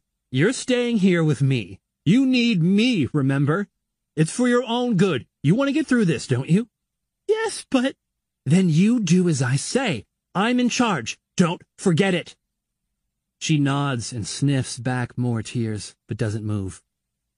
She watches Keith intently now as he shoves the gun into his back pocket again and starts mooching through the council supplies. He's sure he's seen what he needs somewhere here, and then he finds it. With a triumphant yes, he emerges from the chaos with a hammer and a box of nails. He uses them to secure those windows which open then nails planks of wood and other scraps over the glass. He says it's to stop anyone getting in, but Anna knows it's more to stop her getting out. Keith does all of this with a sense of calm, a fragile inner peace, because he really is in control now. For the first time in his life, what happens next is up to him. And the first thing which needs doing is to get rid of those damn bodies. The arrival of those two intruders an hour or so ago really put the cat amongst the pigeons. He'd already started the morning's cull, but the interruption and associated noise meant that those bodies he didn't deal with were left to wander. They found their way to the bungalow. No surprise, his banging and Anna's crying didn't help. And they're not going anywhere. They frequently block out the light as they wander back and forth past the boarded up windows. You don't have to kill them all, Anna says nerves mounting again as she watches him get ready. She's still in the corner, still not daring to move. We've been through this. The more of them I get rid of now, the fewer we'll have left to deal with later. And anyway, it's easy. There's millions, though. I know. But Keith, I... He's not listening. He's already on his way out the door. And Anna knows this is her moment. She gets up in a flash and shoves him out of the way, knocking him into one of the bodies as she tries to squeeze past and make a run for it. Keith runs after her, knowing he can probably outsprint her, and knowing there's nowhere else for her to go. Silly little bitch. What the hell does she think she's doing? He's as good as he thinks he is. Anna zigzags across the park, ducking around three wandering bodies on one side and five on the other, while Keith sprints straight at her, just barging the dead away. The gap closes quickly. Anna reaches the stream, but it's too wide to jump, and she has to double back, losing more precious meters. Keith reaches out for her, but she slips him. She's more experienced than he is. He's never been done for shoplifting and had to make a run for it. She has. He's never broken out of a hostel and has had to get across town on foot in the middle of the night. She has. He's never had to get away from blokes who've been following her since she got off the bus. She has. There's a footbridge over the stream. She runs across, but trips on a crack in the concrete. She staggers on a short distance further, losing her balance more and more with each stumbled step, then goes down fully. Keith grabs hold of her and picks her back up, wrapping his arms tight around her. She kicks and squirms, but he's not letting go. She screams, and the piercing noise deafens him and fills the air. Keep the noise down, for Christ's sake! he tells her. You'll get us both killed. She knows there's no use fighting, and she gives up, letting him carry her all the way back to the bungalow. He roughly throws her inside and locks her in. I'm doing this for both of us, Anna, he says before he leaves her. I'm doing this to keep us both safe. And he shuts the door and secures it with a padlock and chain on the outside this time. Right, back to business. He clears up the remaining mess outside quickly, breathlessly. He swapped his shovel for a pickaxe now, and the kills are easier than ever. It takes more effort to lift the pick than it does to dispatch the bodies. As long as he hits the head, the bodies go down. He laughs to himself as he butchers what's left of them. It's just like all those movies Anna was on about. Not that I ever watched them. Go for the brain, Anna watches through a gap between the boards across the largest window, and he knows she's watching. He can't see her from this distance, but he knows she's watching, and he puts on quite a performance. He needs to show her, and anyone else who happens to be watching, dead or otherwise, that he's the boss. He needs them to know that right here, right now, what he says goes. With all the rogue bodies mopped up, Keith marches up the hill towards the main gates and stops a little way back. Are you sure about this, Keith? He knows what he has to do now, and why he has to do it. He needs to get rid of more of the bodies. Doing that will leave everyone in no doubt that he's in charge, that they shouldn't mess with Keith. If they made a film of his life, Keith thinks, not that there's anyone left to make films, or even to watch them for that matter, then they'd call it King of the Dead. He stands in front of the rotting crowd outside the park with more confidence than he can remember having in a long time, if ever. He remembers Anna doing this when they first arrived here, and he understands why she did it now. It's a weird kind of power trip. It's a way of showing the dead what's what, of telling them he's untouchable. Morning all, he says chipperly. He's not expecting any response, and is surprised when he gets one. A wave of reaction quickly spreads through the maggot-infested ranks from front to back. Even though those furthest from him probably don't even know he's there, they react to the reactions of those in front. It spreads like wildfire. Some of them try to grab at him through the railings, arms at full stretch. He decides to save them the bother. Working quickly and carefully, he slides open the latch and opens the gate wide enough to let the first few through. He pushes the barrier shut again, getting it closed before the bulk of the dead masses can get any smart ideas. About ten of them have made it into the park, and Keith immediately sets about them with the pickaxe. He swings the heavy garden tool around wildly, hacking the damn things down, and even if he doesn't manage to take out their brains, he at least makes sure he does enough damage to their spines or their legs to incapacitate them sufficiently so they no longer pose any threat. Vile creatures. And that's all they are now, he decides. Creatures. There's nothing human about them anymore. He wonders if there ever was, because he's felt this disconnected from the rest of the human race for a long time. With all of these corpses down, he works his way around them, finishing each of them off. Most can hardly move, but they react when he approaches. Some stretch up their arms, almost like they're pleading with him to put them out of their misery, and Keith's more than happy to oblige. Panting, soaked through with sweat, he admires his impressive handiwork. Another batch of bodies reduced to next to nothing in the space of just a few minutes' effort. He's never felt this strong before, never had such power. A couple of others managed to get away when he first let them into the park. But that's not a problem. He'll deal with them later. He looks back at the bungalow and watches them amble awkwardly down the hill. There's a part of him hopes Anne Anna's still watching, but he can't see her from here. There are a few more bodies, though. He sees another one stumbling out from a thicket the way they do, crawling, then walking. Time for more. He hasn't had enough yet. He can feel the tensions of the morning easing away. Keith lets another group of dead things into the park. A few more this time. He's learning not to be afraid of people at last. And he's wondering why he ever was. He used to spend all of his time keeping out of everyone else's way before now, doing what he could to melt into the background and avoid being noticed. He always felt like he was pushing in the opposite direction to everyone else, going anti-clockwise while they all went the other way, what he thought was the right way. Why did he bother? Okay, so the rest of the human race is far easier to deal with in this miserable, pitiful state. But were they ever really as big a problem as he used to believe? If he'd shown a little backbone like this before they all died, would he have commanded more respect? Remembering how he used to be makes him feel angry more than anything else. And Keith vents that frustration on another eight corpses. Anna can't work out exactly what it is he's doing. He keeps disappearing now, vanishing under masses of groping arms and lumbering bodies, eventually re-emerging like something out of that bloody Evil Dead film she watched once and hated.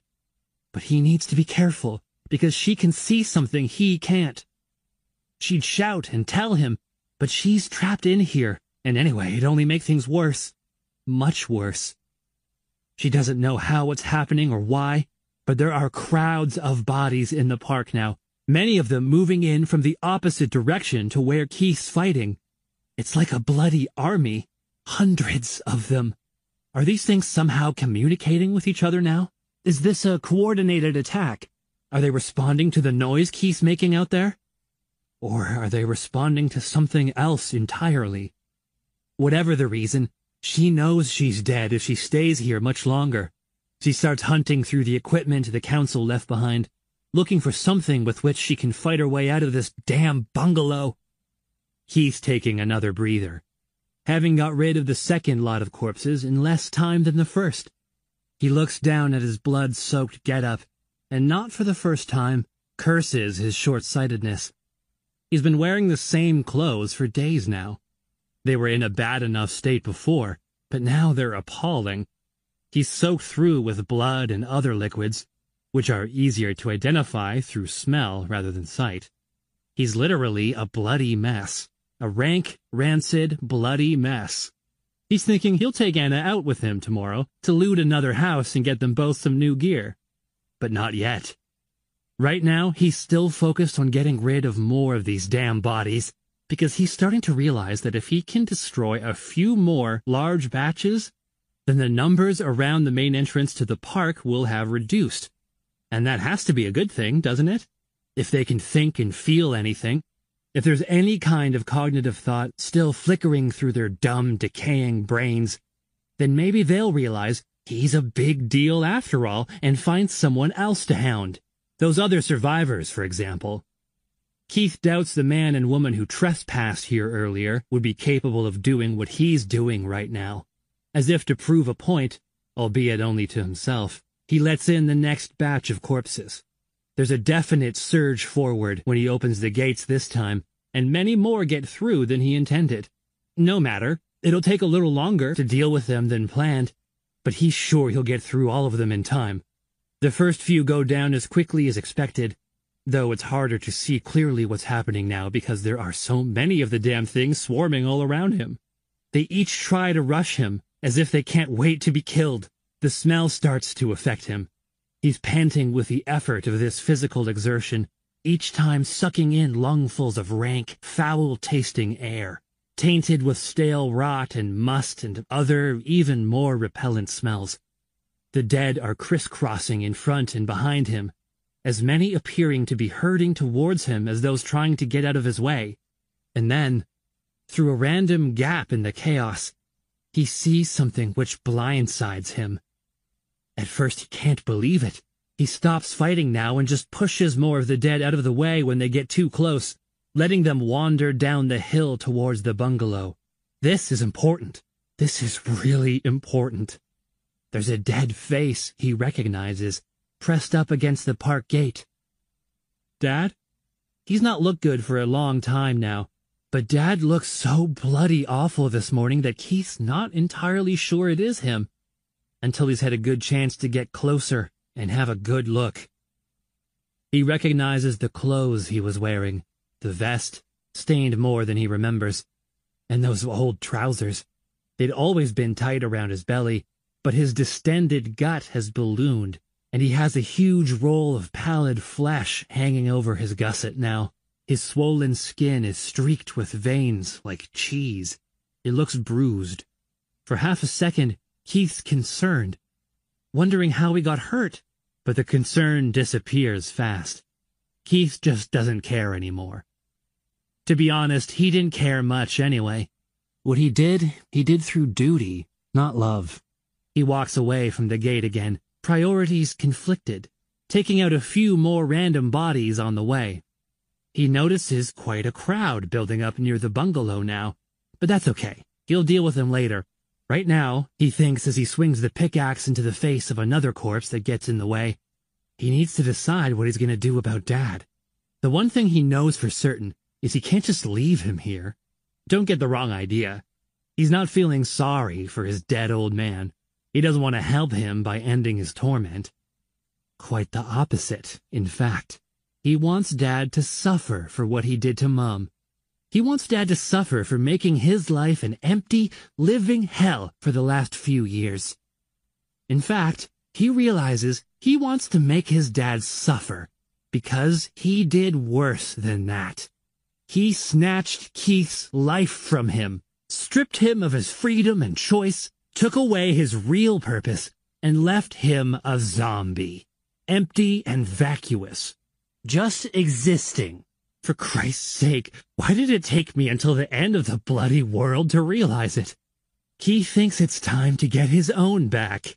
He deals with the last few stragglers of this particular batch, which are still in range, just doing enough to incapacitate them now, not bothering with anything more final. They lie in pieces all around him, still reaching out with what's left of useless arms and broken hands, their bulging eyes staring at him, mouths opening and closing, forming silent screams. Keith knows it's time. He yanks the gate open again and pulls Dad's body through, the useless lump of decaying flesh tripping and falling at his feet. He pushes the gate back, then hauls Dad upright, and the two of them finally face each other, man to man. One aware, the other barely even existing. It's like something out of an old Wild West movie. Keith passes the pick from hand to hand, and when Dad inadvertently lurches at him, he uses the end of the tool to push him away, laughing nervously as the old man rocks back on unsteady feet. Keith knows this could be over in seconds. A few well-aimed swings and swipes, and that'll be the end of Dad. But that's not enough. That would feel strangely anticlimactic. He'd barely even break sweat. No, Dad deserves more than that. And when Keith thinks about Mum and all the damage Dad did, he knows he's going to get more, too. He uses the pick to start with. He hacks at Dad's legs, shattering his ankles and then both knees. After almost a week's worth of decay, his father's flesh can take nowhere near as much abuse as it did during life. Skin splits, bone splinters and sinews snap, and Dad's almost immediately down again. Keith rights him. His old man strikes a comical pose, reduced to half height. He's in full view of the crowds outside the park, and that pleases Keith, too. The nearest of them are just a meter or so away, and they rattle the gate with increased excitement as the one-sided battle continues. Now the pelvis and hips? Dad's flat on his back now, looking straight at Keith, unable to move from the waist down. His humiliation is almost complete. A couple more pickaxe swings, and Keith destroys his shoulders, too, and now the corpse can barely move at all. It would be so easy just to swing the pickaxe one more time and put it right through the middle of his face. The crowd's going wild behind him, and Keith's about to do it when he remembers the gun. Keith does swing the pickaxe, but this time he brings it crashing down on Dad's rib cage, smashing right through his body, and feeling the tip of the pick sink into the tarmac Dad's lying on. He can't go anywhere now, can't escape. Keith takes the pistol from his back pocket and examines it. He's never fired a gun before. Doesn't know how. But it can't be that difficult, can it? First time, he simply aims and pulls the trigger, but nothing happens. Is there some kind of safety catch? He examines it again, running his fingers over either side, and he finds a latch and he's sure this must be it. But before he can do anything, he hears someone shouting his name, and it's not Anna. Keith spins around and sees that the appearance of the park has changed dramatically in the short time he's been up here at the top of the hill. The open expanses of grassland are no longer open. There are hundreds of bodies here now, and from his unexpectedly good vantage point, he can see hundreds more approaching too. They're coming from all parts of the surrounding area, drawn here by the noise he's been making, no doubt. And yet they're not all coming for him. Most are converging on the bungalow. And who the hell just called his name? Whoever it was, they're shouting again. Keith picks out a group of four figures moving with more purpose than the rest around the little building. It's the two survivors who were here earlier, and there are more of them here too. Christ, how many are there? The fact the place is swarming with bodies is of little importance to Keith. He's more concerned that his precious little oasis of calm and space has been violated once again by these unwanted intruders. And to make matters worse as he starts running down towards them, the fuckers are trying to break into the bungalow and get Anna. Get away, he yells at them as he runs. Get out of here and leave us alone.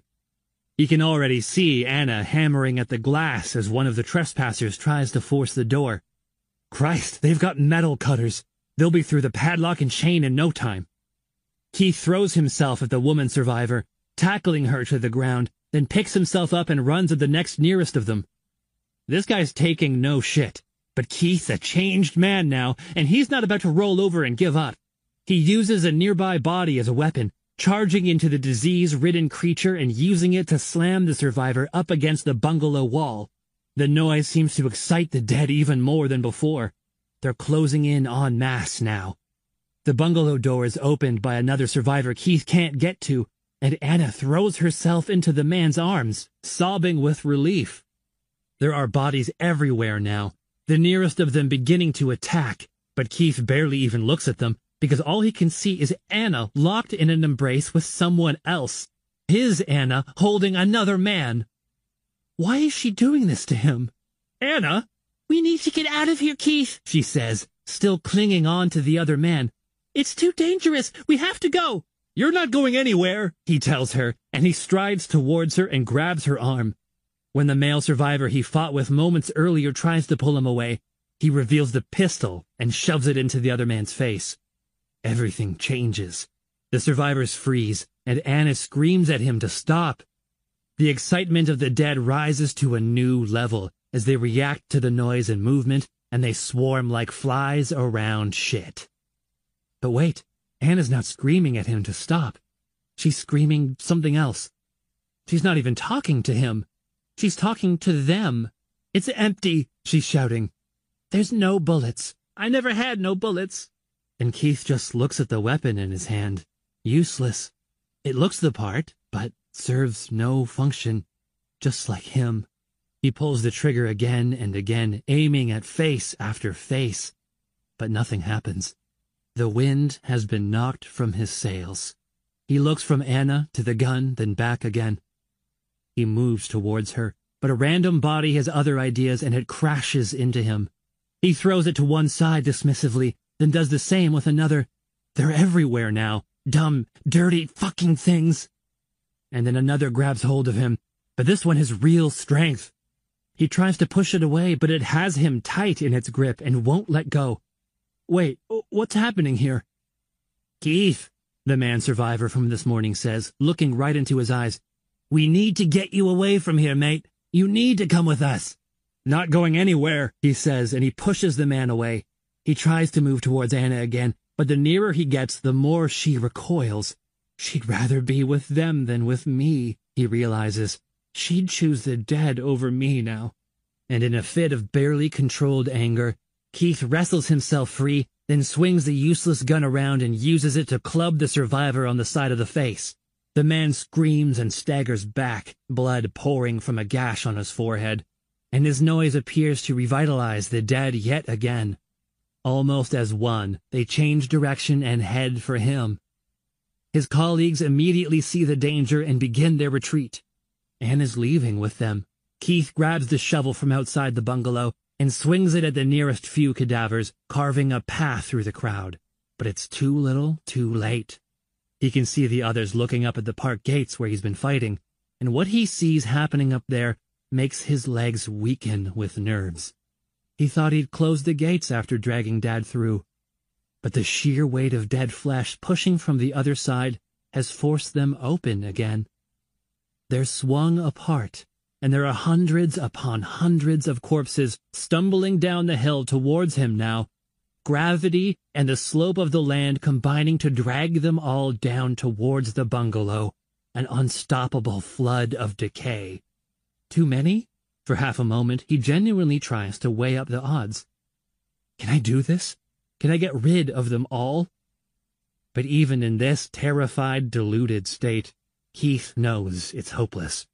You fucking maniac! He hears Anna shouting, Look what you did! And he does. He watches the advancing crowd, transfixed. And there's still part of him that's wondering if this is an opportunity, not a threat.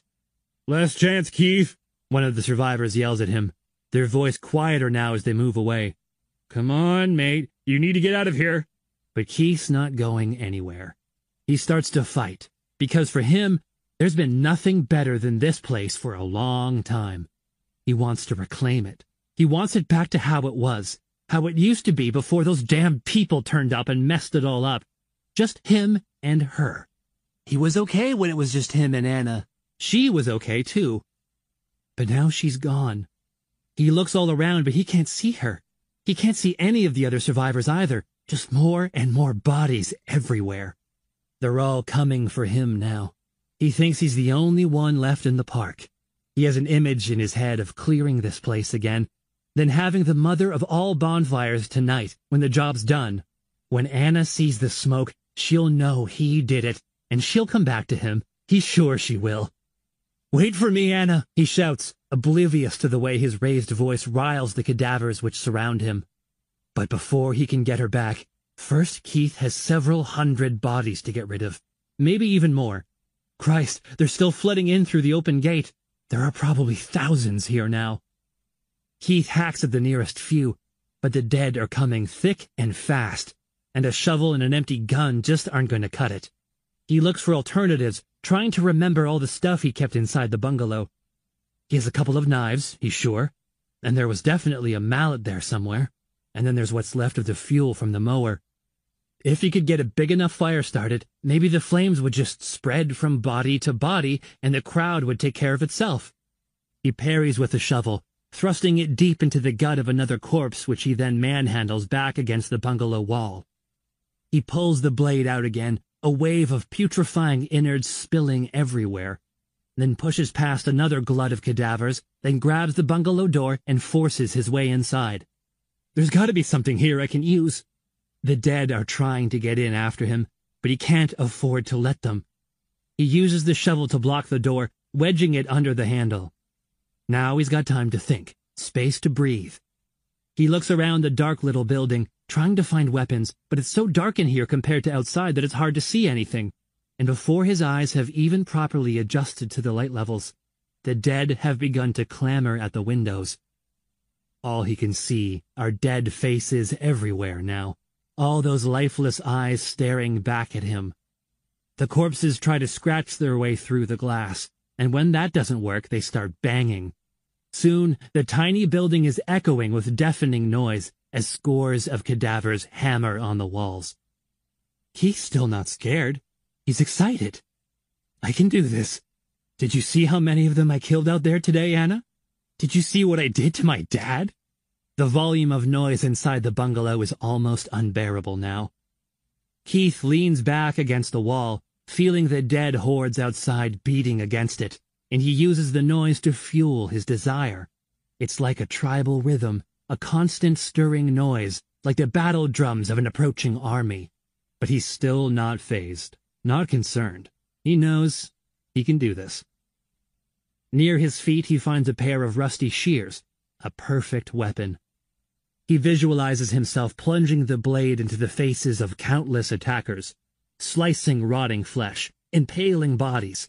He pictures being back out there in the middle of the park surrounded by his many conquests, his enemies lying in pieces around his feet. It's time. He looks around the bungalow one more time before going out there. Anna's stuff is all over the place as usual, and he spends a couple of minutes putting it all back in order, ready for when she comes home. He holds one of her shirts up to his face and breathes in deeply. He can still smell her. He can still hear her voice. All the mispronunciations and grammatical screw-ups. Give him enough time, and he'll educate her right and straighten her out. She could really be someone if she sticks with him. She'll come around. Soon enough, she'll realize how good she had it here, and she'll come crawling back with her tail between her legs. That's what Dad used to say to Mum. You'll be back. He's at the window now, standing on what was Anna's bed. His face at the glass is sending the part of the crowd gathered here into an absolute frenzy. But he just ignores them, because he's looking beyond them, out towards the gates, where they continue to enter the park, their numbers undiminished. It's going to be a long day. I might not get it all done today. I'll probably still be fighting this time tomorrow. Keith ties his laces and tucks in his shirt. He flattens down his hair and wipes mud and blood from his face. Then he stands and faces the door, weapon held ready. He thinks about all the people at work. If they could see me now. He thinks about his parents. Wish Mum could see how I stood up to Dad.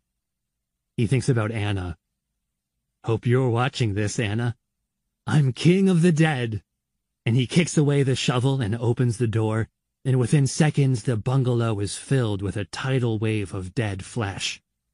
And Keith's last thought as he swept up and slammed against the back of the building is how he hates people, and how he can't wait until it's just him and Anna again.